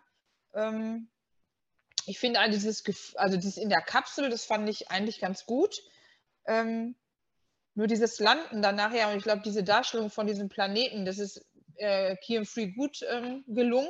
Das stimmt schon, optisch war der echt schön hergemacht. Ähm, aber bei dem anderen Anbieter, ich weiß gar nicht, welcher es gewesen ist, ähm, war das überhaupt gar nichts. Ähm, ja, es ist jetzt nicht mein Lieblingsthema, würde ich mal so sagen.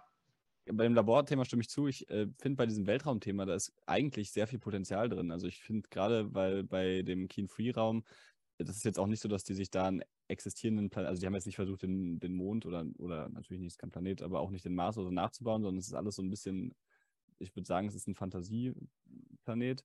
Und ich finde, da ist sehr viel Potenzial, weil man ja eigentlich so im Weltraum, man kann ja im Prinzip alles irgendwie bauen, was also es, ich finde, man könnte ziemlich viele coole, fantastische Welten erschaffen eigentlich. Ähm, aber bisher, die, die wir gespielt haben, waren meistens auch tatsächlich sehr steril und so ähnlich von, von ihrer Art und Weise. Christoph, wie ist es bei dir? Also Labore bin ich kein Fan davon, weil ich finde, dass immer viele relativ gleich ausschauen. Das ist leider so. Ähm, du hast immer das Periodensystem irgendwo drin.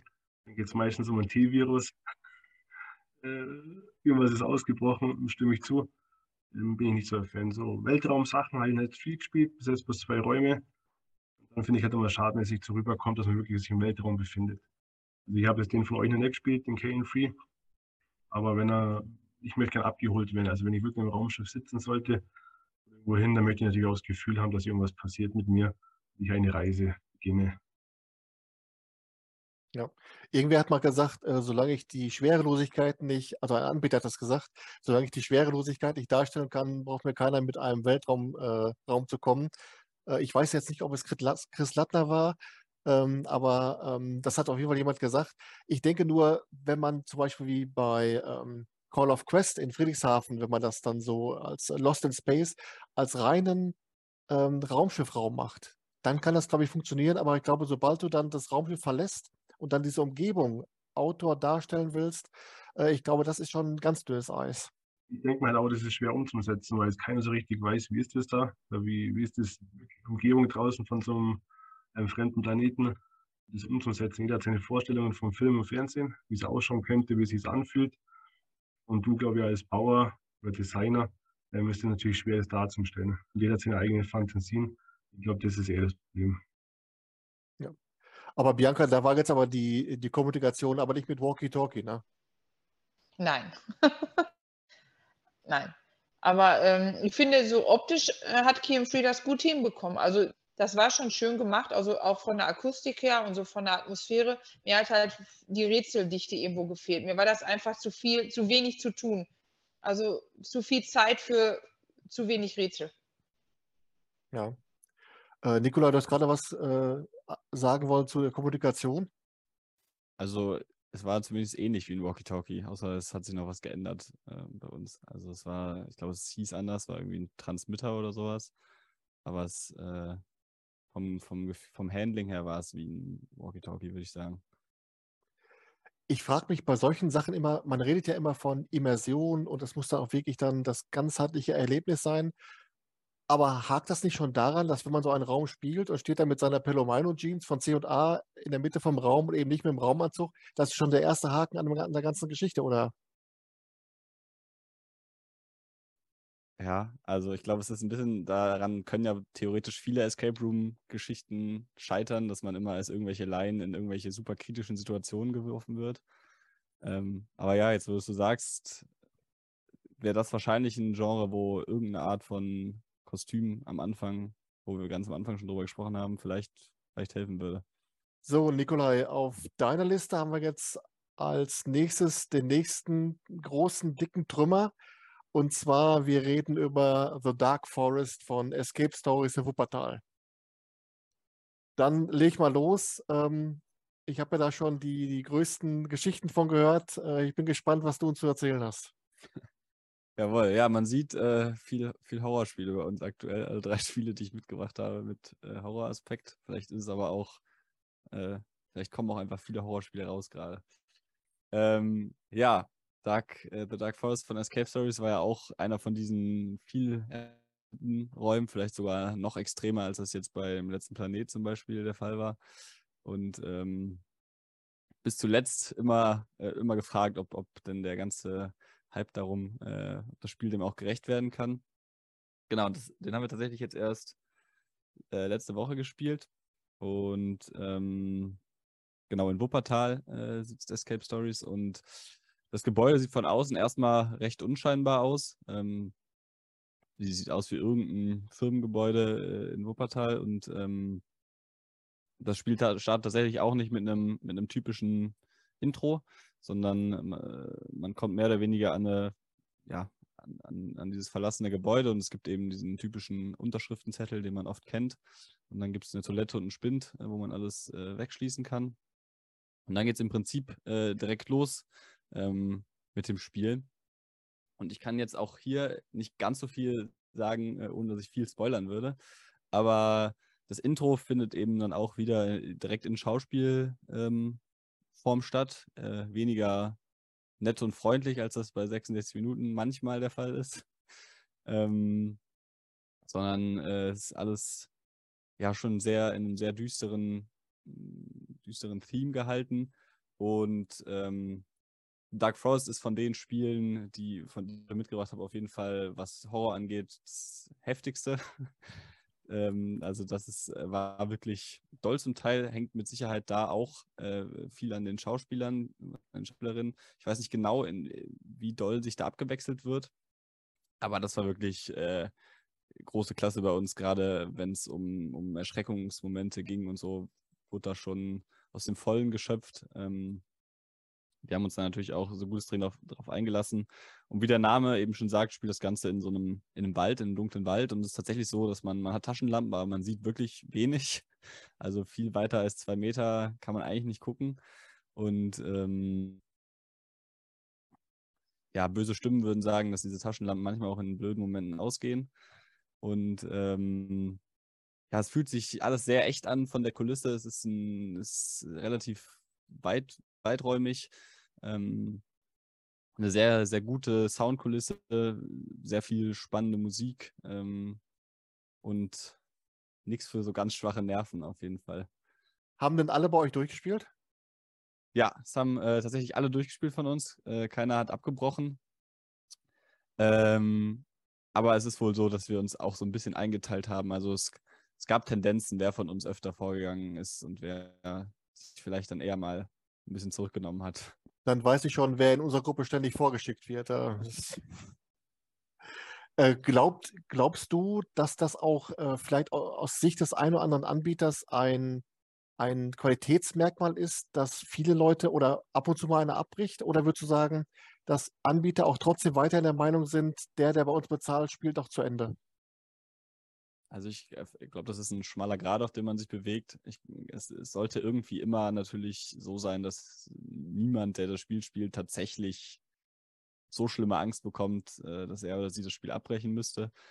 Ähm, aber man sollte natürlich auch irgendwie wissen, worauf man sich einlässt. Wenn man da wirklich gar keine, gar kein dickes Feld hat, dann ähm, ist es vielleicht auch einfach das Falsche. Ähm, ich finde es schon wichtig, dass man darauf achtet, dass das Spiel so ist, dass man es durchspielen will.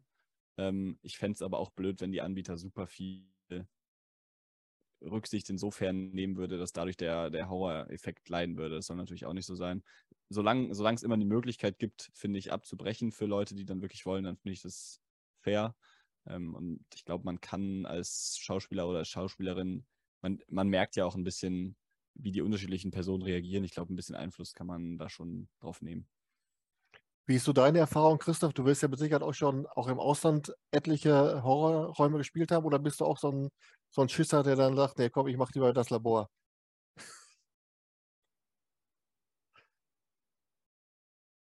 Ja, also ähm, Horrorräume einige. Heiner ist ein Horrorfan. Wenn man mit ihm halt irgendwo hinfahrt oder hinfliegt, dann muss man halt Horror spielen.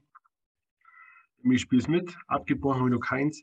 Aber ich bin kein Fan davon. Also ich bin auch eher der, wo halt dann eher so der Zurückhaltende, mal hinterhergeht. Äh, ja, also ich, ich spiele es mit, aber abbrechen würde ich nicht. Das will ich nicht machen. Ja.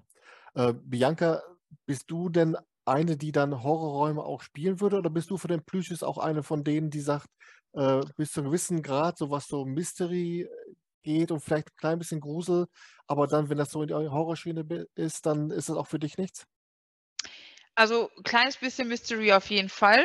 So ein bisschen Erschrecken ist okay, aber ich finde das total schade eigentlich, weil es hört sich immer so klasse an, auch gerade, äh, wenn Nicola das von dem Dark Forest erzählt, aber da würden mich tatsächlich keine zehn Pferde reinkriegen und von den anderen Plüschis schon gar nicht. Also, wir haben tatsächlich mal einen Raum gespielt, da wird sich jeder, der einen Horrorraum gespielt hat, wahrscheinlich totlachen drüber, weil sich da einfach nur hinter uns ein blöder Schrank ständig bewegt hat und da irgendwie so eine Puppe geschrien hat, aber es hat sich kaum jemand noch mehr in dem Raum bewegt ähm, weil sie sich immer wieder erschrocken haben, weil dieser Schrank halb umgekippt ist. Ja, das war schon für uns, ähm, nee. Also, ich finde es schade, dass ich mich das nicht traue, aber ähm, Mystery okay, so ein bisschen. Grusel, ich ähm, frage dich ja schon immer, wenn du, wenn wir mal was buchen, ähm, ob du den gespielt hast und ob der gruselig ist, ähm, weil tatsächlich würden bei uns, äh, ich denke, fast alle Plüschis dann aussteigen und sagen, nee, da kannst du gerne alleine reingehen. Ähm, von daher muss ich da immer vorher ganz sicher sein, dass ähm, das auch für Zartbeseitete ist. Naja, aber wie, wie Nikola gerade schon sagte, wenn man es dann weiß und kann sich darauf einstellen, dann macht man halt um die Räume einen Bogen und dann äh, ist man immer auf der sicheren Seite. Ne? Aber Nikolai, hast du äh, Poltergeist bei The Code Agency auch gespielt? Würdest du dann sagen, das sind diese beiden, also kann man die vom Scare-Faktor her vergleichen oder ist dann The Dark Forest doch mal eine Schippe obendrauf? Also ich äh, bin mir nicht 100% sicher. Ich glaube, dass ähm, Poltergeist der erste Horrorraum war, den wir gespielt haben. Und ähm, ich, äh, ich kann da nicht so richtig viel zu sagen, wieder weil ich nichts vorwegnehmen will, aber ich habe eine bestimmte Sorge, die ich jetzt in jedem Horrorspiel habe, mitgenommen aus diesem Spiel, weil ich an einer bestimmten Stelle als an hinterster Stelle gelaufen bin. Ähm, ich würde, also ich ähm, fand The Dark Forest deutlich schlimmer als, also schlimmer im, positiv, im positiven Sinne, wenn man auf Horror steht. Ich fand den äh, gruseliger, weil es in äh, beim Poltergeist gab es irgendwie klare so Safe Spaces. Man wusste, ah, jetzt bin ich mal kurz sicher für einen Moment und hier passiert nichts. Und dieses Gefühl, das fehlt einem so ein bisschen beim Dark Forest. Also da ist man, man ist immer auf der Hut im Prinzip. Und äh, ich, also ich für meinen Teil ähm, ich fand, ja, Dark Forest Horror, noch mehr Horror als Poltergeist. Ja, wir spielen da am 22.10. und je länger du jetzt erzählst, äh, umso mehr äh, geht mir da auch schon die Düse. Aber Christoph, würdest du sagen, das könnte jetzt auch so ein bisschen auch so ein Türöffner sein, äh, The Dark Forest, wenn das erstmal fruchtet und man merkt, auch in Deutschland ist dafür ein Markt da, äh, dass dann vielleicht auch einige Anbieter nachziehen, um dann mal auch diese Horrorschiene wirklich zu fahren? Man merkt schon, dass das viele jetzt halt schon nachziehen oder Räume machen mit, mit ähm, Live-Actor im Horror-Szene-Bereich. Das kommt schon öfters. Ich denke halt jetzt nach oben doch Ballungsräume, wo doch viele Leute sind, wo halt wir hinfahren. Jetzt auf dem Land denke ich eher, wird schwieriger werden, dass du da das Publikum ranziehst. Wenn du einen Horrorraum hast, oder einen Horror, Horrorraum, dann verlierst du natürlich für den Raum andere Kunden, denke ich mir. Und so in Ballungsräume, keine Ahnung, Berlin, Wuppertal da oben, du viele Leute hast, da geht es bestimmt immer. Aber ich denke, das könnte ein Türöffner werden, weil der Markt wird immer größer. Man sieht, die Leute schreien, wollen Horrorräume haben, wir wollen erschreckt werden, wir wollen gekidnet werden. Das kommt, man merkt es auch so. Ja. Ähm, jetzt mal, du hast ja auch dann bei One Breakout in Altenstadt auch dann immer so den Einblick auch mal in die, in die Betreibersicht. Ähm, diese Geschichte, dass praktisch dann das Briefing vielleicht auch schon mit der Bestätigungsmail erfolgt, dass praktisch dann das Abenteuer mit dem Betreten, jetzt wie in Wuppertal die alte Knopffabrik, dass das Abenteuer sofort da losgeht. Würdest du sagen, das ist hier in Deutschland auch möglich? Weil wir haben das einmal in, in Spanien bei so einem Horrorraum gespielt, da war das Briefing auch dann per Mail und ab der Location ging sofort dann das Abenteuer los, kein, kein Ratzfatz, sondern sofort dann ein auf die Glocke. Äh, würdest du sagen, das ist auch hier machbar?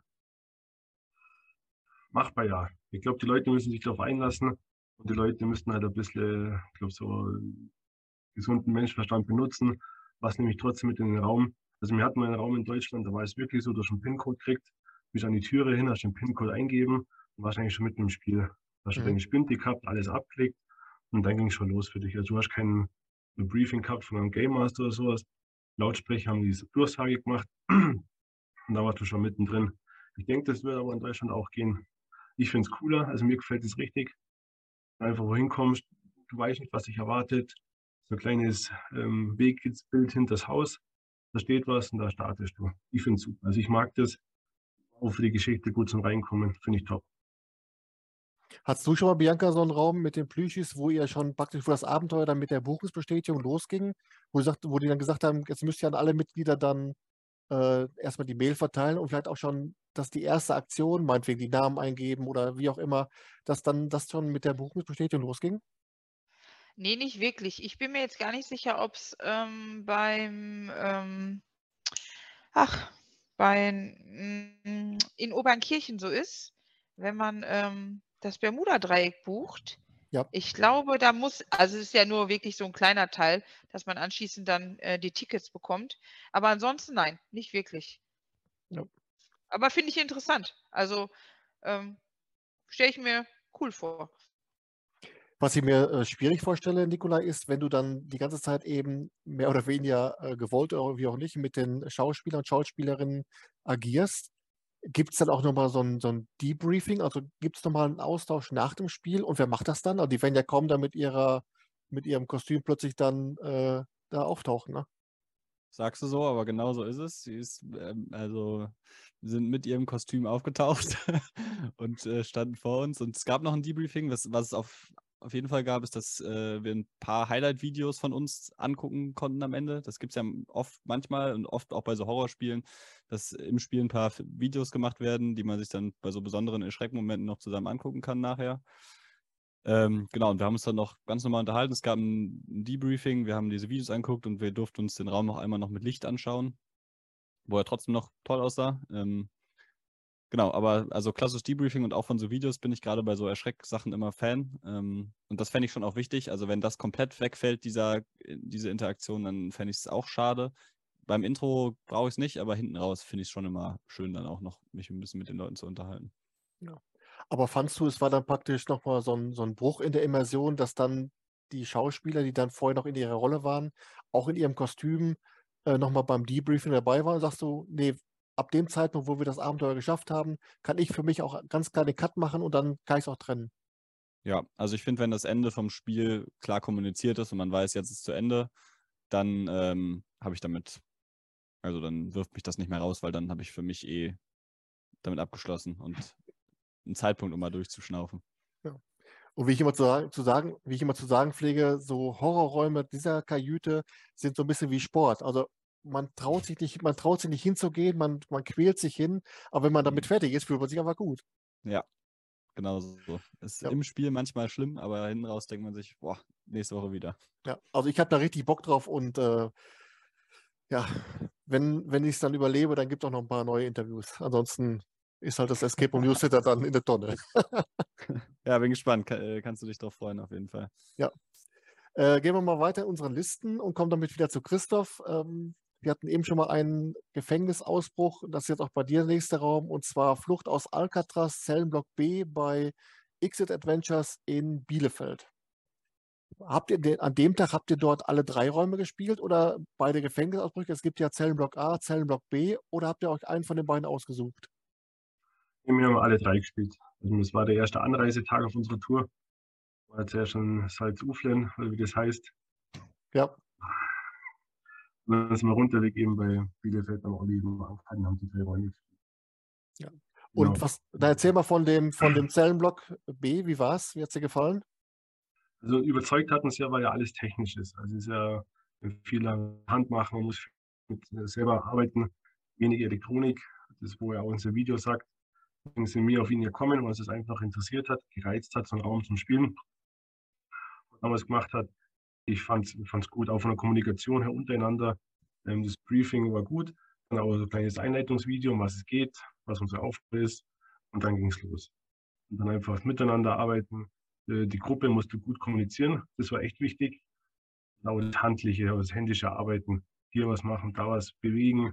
Das fand ich halt schön, dass nicht alles mit ähm, RFID-Chips geht, bestimmte Schalterlichts und so. Das hat uns eigentlich echt gut überzeugt. Ja. Was ich sensationell finde, ist, dass äh, Olli Bernke tatsächlich auf Alcatraz war und sich dann auch die Originalmaße, die Originalbemalung, äh, also die, die, das, das, Layout der, der Räume, der, der Zellen, das wirklich dann eins zu eins dann auch in, in Bielefeld umgesetzt hat. Und man muss ja wirklich sagen, dieser, ich glaube, es ist ein ehemaliger Getränkemarkt, er hat ja wirklich auf kleinstem Platz diese drei Räume da reingezimmert, also richtig gut, das wirklich dann optimal ausgenutzt, der Platz, ne? Genau das Ende, also jeder Raum hat ja das eigenes Ende, ein richtig gutes Ende, muss man sagen, ähm, auch überraschend. Also man weiß vorher nicht mal, was passiert. Normal kennt man es ja so, du machst die Tür auf, bist draußen, bist frei, im Spiel zu Ende. Bloß bei den zwei Räumen war halt das komplett anders. Das ist jetzt mal eine Überraschung, was passiert am Schluss was passiert mit uns, wo sind wir, wie kommen wir da raus. Ja. Hattet ihr es dann, äh, dass bei eurem Spiel dann auch äh, der Wärter mal wieder doch, doch mit dabei war oder ist es dann, war das bei euch nicht so? Doch, einmal kam sie kurz rein und hat mich zusammengeschissen. ja. ähm, Bianca, hast du auch schon bei Olli Bernke in Bielefeld gespielt, bei Exit Adventures? Ja, ähm, wir haben auch ähm, einen Tag in Bielefeld gemacht und haben dann ähm, eigentlich beide, nein, wir wollten eigentlich nur einen Zellenblock spielen. Ich weiß allerdings, ob Zellenblock B geradeaus oder rechts ist. Wir haben dann tatsächlich dann nochmal alle drei gespielt an dem Tag, zu zweit. Ähm, und ich muss sagen, die haben mir echt viel Spaß gemacht.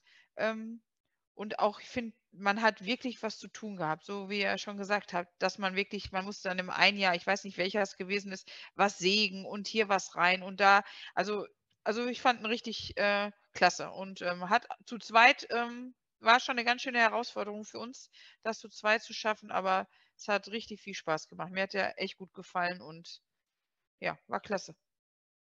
Jetzt würde ich ganz gerne mal von euch einzeln wissen, wie ihr das gerade in so einem Gefängnisszenario seht, Kommunikation Spielleiter, aber auch äh, Tippgebung. Wir wissen es ja, bei, bei Exit Adventure ist es dann über, über einen Monitor. Ähm, geht ihr in so einen Raum rein? Fangen wir mal mit Nikolai an. Ähm, wenn du einen Gefängnisausbruch hast, du wirst ja wahrscheinlich auch schon den einen oder anderen gespielt haben, gehst du rein und sagst, ach Mensch, jetzt hängt da ein Monitor, wie, wie soll das dann, wie soll das dann in der Realität umgesetzt werden? Oder denkst du dir, jetzt habe ich hier meinen Spaß, ich will jetzt nicht den, den Raum kaputt denken und jetzt bei jedem kleinen äh, Haar in der Suppe, also meinen mein Kopf so lange über der Suppe schütteln, bis ich das Haar finde. Ja, hat sich geändert, würde ich sagen, über die Zeit. Am Anfang war mir das relativ egal. Mittlerweile bin ich nicht mehr so der Riesenfan von Bildschirmen. Ähm, also man merkt ja auch, dass das weniger wird, glaube ich zumindest, habe ich den Eindruck auf jeden Fall. Ähm, es gibt immer mal Räume, wo es gut gemacht ist. In so einem Kontext von so einer Zelle fällt mir das schon negativ auf, dass da ein Bildschirm drin ist. Ich lasse mir davon dann nicht das ganze Spiel kaputt machen. Das wäre jetzt zu viel des Guten. Aber ich freue mich grundsätzlich, wenn die, wenn die Anbieter und Anbieterinnen sich einen Kopf darüber machen, ähm, was ein geeignetes Tippsystem für das entsprechende Spiel wäre. Und ich finde so ein Bildschirm oft dann einfach ein bisschen unpassend. Außer in einem Raumschiff oder so, da geht es vielleicht, aber in so einer Zelle, da ist ja kein Bildschirm eigentlich. Ja. Christoph, wie siehst du es? Ja, ich sehe es auch so ähnlich. Ähm, mit dem Bildschirm, klar, muss man mögen. Bloß ähm, bei uns war das Problem, wir haben halt das Skype beachtet. Also für uns war der Bildschirm da bei dem Intro eben in dem Raum. Ich glaube, das kommt darauf an, wie groß der Monitor ist oder was der für eine Aufgabe hat. Wenn das bloß so ein kurzer Hinweis ist, wo dann kommt, dann wird es wahrscheinlich auffälliger, je öfter man Hilfe braucht. Manchen, denke ich, übersieht man es leichter im Raum, dass da was ist, wo eigentlich nicht spielrelevant ist, nur einfach auf das Spiel konzentriert bist. Ja. Bianca, du? Wie ist es bei dir? Ähm, ja, klar, so ein Bildschirm ist halt schon in so einem Zellentrakt eigentlich ein Fremdkörper. Wäre beim Funkgerät ähm, oder beim Walkie-Talkie nicht anders. Wäre natürlich cool, ähm, der Raum an sich ja schon gut ist, wenn es dann tatsächlich über so eine Ansage käme durch einen Lautsprecher, wie es halt im Gefängnis halt auch ist, ne? wenn dann die Durchsagen kommen von so einem ähm, ja, Wärter. Ähm, würde dem Spiel natürlich noch mehr Immersion geben, aber ähm, ich, ich störe mich jetzt nicht dran, aber wenn ich so überlege, klar, hat der da eigentlich nichts zu suchen. Aber wie Nikola schon sagte, je mehr Räume man dann gespielt hat, umso eher sieht man auch mal Vergleichsmöglichkeiten. Ich sage jetzt hier zum Beispiel auch nochmal Zellenblock C, wie das da gelöst ist, wie eben dann das Tippsystem kommt, eben dann nicht über Walkie-Talkie, nicht über Bildschirm, sondern ganz explizit auf dieses Thema großartig gelöst. Oder eben auch dann, wenn, wenn der Zellenwärter dann als Live-Actor mit dabei ist und der wird dann irgendwie durch irgendwas bestochen, dass der plötzlich dann einem hilft. Es muss also nachvollziehbar sein. Aber wenn man im Spielfluss ist, ich habe auch bei Exit Adventures mir jetzt nicht ständig dann gedacht, ach Mensch, äh, das ist jetzt aber doof, äh, jetzt habe ich keinen Spaß mehr, sondern man hat dann einfach, das hat so viel Bock gemacht, dass man solche Sachen gar nicht hinterfragt. Aber man sieht eben auch dann Breakout Göttingen oder wie jetzt auch zum Beispiel äh, Geheimdepot in Dorsten beim atomaren Ausbruch, wo der, der Zellenwärter, der Aufseher dann praktisch dann auch mit agiert. Das ist schon heutzutage wieder schon richtig äh, höllengeil gelöst. Da gibt es nichts. Ähm, wir kommen zum letzten Raum. Und zwar hatten wir am Anfang schon mal äh, bei Christoph den Anbieter Verschlusssache. Christoph war im Trainingsbergwerk in Recklinghausen. Wir waren in Lünen und zwar an einem Standort, der ja wirklich in den letzten Monaten äh, einiges mitgemacht hat. Erst war es Slip Escape, dann war es Escape um Lünen und jetzt ist es unter Verschlusssache. Daniel Steinbach hat den Standort übernommen und dort haben wir gespielt unter Deck. Ich glaube, der Ursprungsraum, der es vorher mal war, der hieß ähm, Captain Morgens Vermächtnis.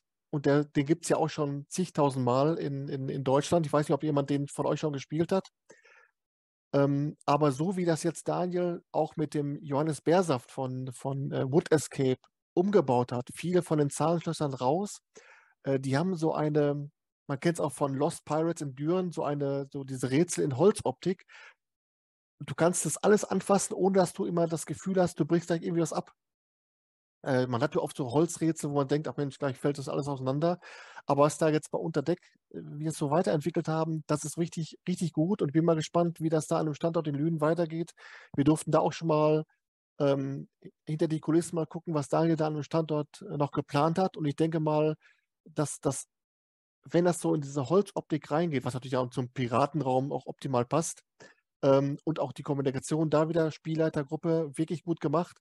Ähm, da muss man schon sagen, da in Lünen tut sich was, wobei ich immer sagen muss, der Tag von Daniel Steinbach, der muss ja wirklich 47 äh, Stunden haben.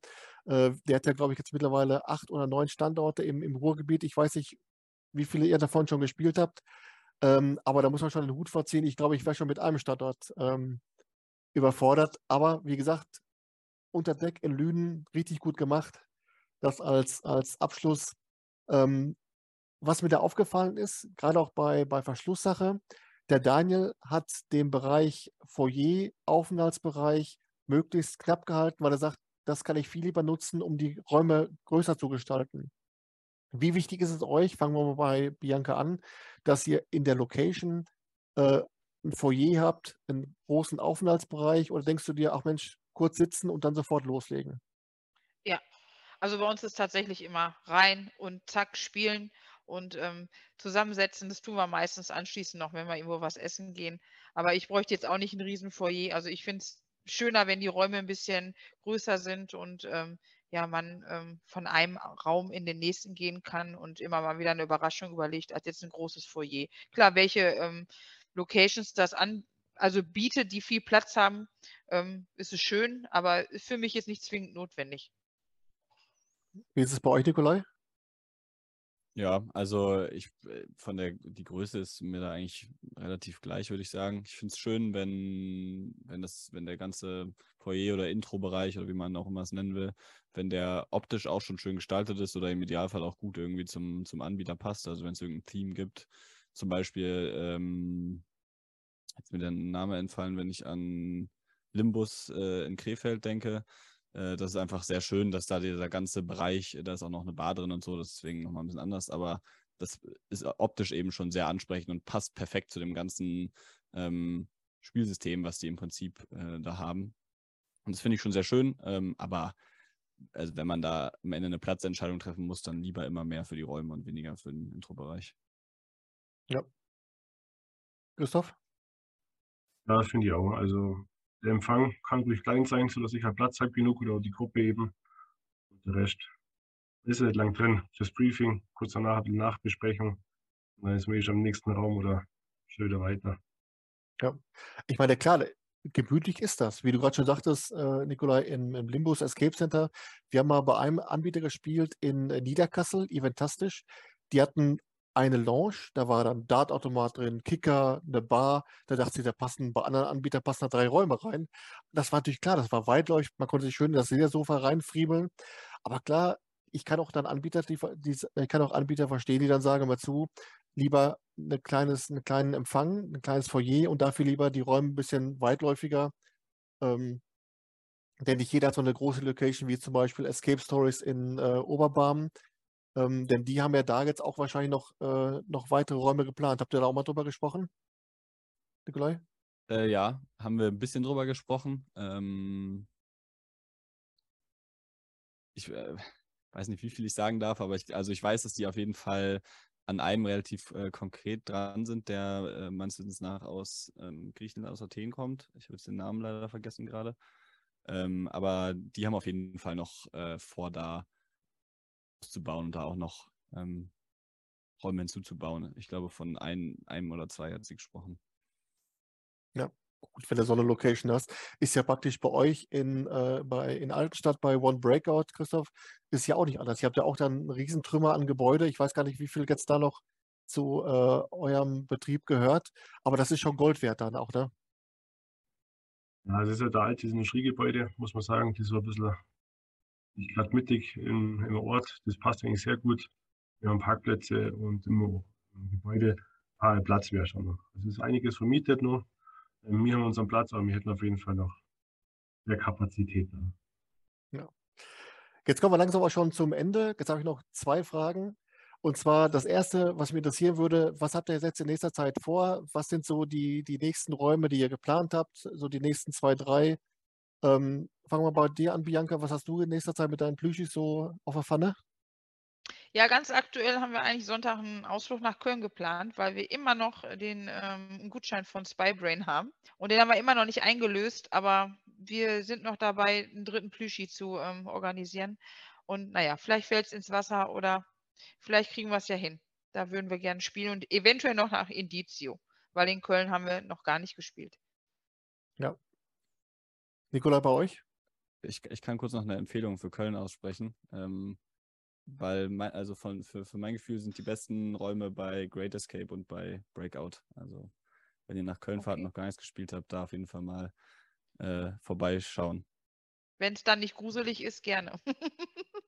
Nö, Zirkus Mortale bei Great Escape ist gar nicht gruselig, würde ich sagen.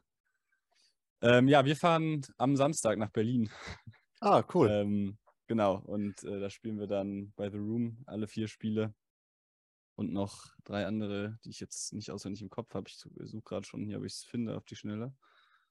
Aber äh, finde ich gerade nicht. Genau, wir sind bei The Room auf jeden Fall ähm, und spielen dann noch so ein paar andere, äh, nicht so super prominente Spiele wie, wie die von The Room. Lass mich raten, ihr spielt bei Illuminati Escape. Äh, ja, das kann sehr gut sein. Ich suche die ganze Zeit den Plan auf meinem Handy und äh, finde ihn aber nicht. Ähm, ich, ich, ich suche nochmal. Ah, doch, jetzt habe ich ihn gefunden. Ja, wir sind bei Illuminati Escape, genau. Und dann sind wir noch bei Make a Break und bei House of Tales und spielen da jeweils einen Raum. Ah, wunderbar. Hört sich da einen guten Plan an. Christoph, wie sieht es bei euch aus? Ja, wir planen gerade wieder eine Tour. Also der Heiner und ich sind gerade dabei im Vorarlberg. 3. Oktoberwochenende mal was zu machen wieder. Und ansonsten mein Garmisch hat eine neue aufgemacht. Muss jetzt hin. Landsberg, der nächste Escape Room bei uns ist 20 Minuten weg. Wir haben einen Raum, müsst jetzt auch mal wieder spielen. Also bei mir in der Gegend gibt es wieder einiges zu tun und wieder wieder Zeit, dass wieder die 500er Marke dieses Jahr noch knackt wird. Wunderbar. Jetzt kommen wir zur ominösen letzten Frage. Wer, ihr habt ja wahrscheinlich alle Interviews gesehen vom Escape Room News Center.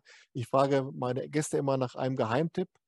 Bianca, fang du bitte mal an. Was wäre ein Geheimtipp, also praktisch ein Escape Room in Deutschland, der dich beim Spielen überrascht hat und wo du sagst, der hätte eigentlich mehr Aufmerksamkeit verdient? Hm, da würde ich ganz spontan meinen hundertsten Raum nennen. Und zwar ist das ähm, bei ähm, in Lippstadt bei der Mystery Launch die fette Beute. Ich weiß, du spielst die demnächst oder ja. hast es vor. Ähm, du kannst dich auf jeden Fall darauf freuen, weil ähm, ja, ich will ja auch nicht zu viel verraten, du musst ihn ja noch spielen oder darfst ihn noch spielen. Ähm, der beginnt super, hört super auf und ist mittendrin spitzenmäßig. Ähm, ist halt eine ganz andere Kulisse, als man andere Räume kennt, weil er ist einfach so real, dass man denkt, ja, wo ist denn eigentlich hier der Escape-Raum? Also, mhm. und ähm, es ist einfach ähm, super gemacht. Also ich finde ihn einfach klasse und ja, der Anbieter an sich ist sowieso spitze. Und ähm, ja. Christoph und Annette werden sich freuen. Apropos Christoph. Ja. Christoph, dein Geheimtipp bitte. Ja, ähm, besessen hast du schon genannt, Hartmut. Das ist natürlich einer, wo ich ähm, sehr gerne empfehle. Ansonsten natürlich die Escape Arena Zollernalb. Das war sehr gute Räume. Die haben wir erst vor kurzem einen neuen Raum aufgemacht. Da muss ich sagen, der hat mich echt, echt begeistert, auch zu zweit. Ähm, ist ein bisschen knackiger, aber man kann ihn spielen und ist echt empfehlenswert. Der neueste Raum bei der Escape Arena ist äh, der Lazarus-Effekt, ne? Genau, der Lazarus-Effekt. Ja. Der neueste, der was du auch schon gespielt hast. Okay. Genau, ja, richtig gut. Ja. ja, Nikolai, dann hau mal raus. Dein Geheimtipp bitte jetzt. Ja, ähm, Genau, ich denke, habe direkt gedacht an Fugio in Bonn. Ähm, der Sebastian, der Inhaber, ist auch einer, der da mit super viel Herzblut und, und Liebe dabei ist und sehr viel hm, Zeit und, und eben Detail in seine Räume steckt. Ganz besonders ähm, der Geldspeicher, das ist sein neuester Raum. Der hat als äh, Theme so ein bisschen äh, Entenhausen, also diese ganzen, äh, so ein bisschen wie von den lustigen Taschenbüchern und ist einfach ein Raum, der super viel Spaß macht. Also es sind eher schon klassische, zum Teil sind da auch ein paar noch ältere Escape Rooms, aber die machen alle super viel Spaß und man kommt einfach raus und hat richtig das Gefühl, dass man richtig viel gemacht hat. Und das, äh, genau, das ist einfach, das macht einfach sehr, sehr viel Spaß. Ja.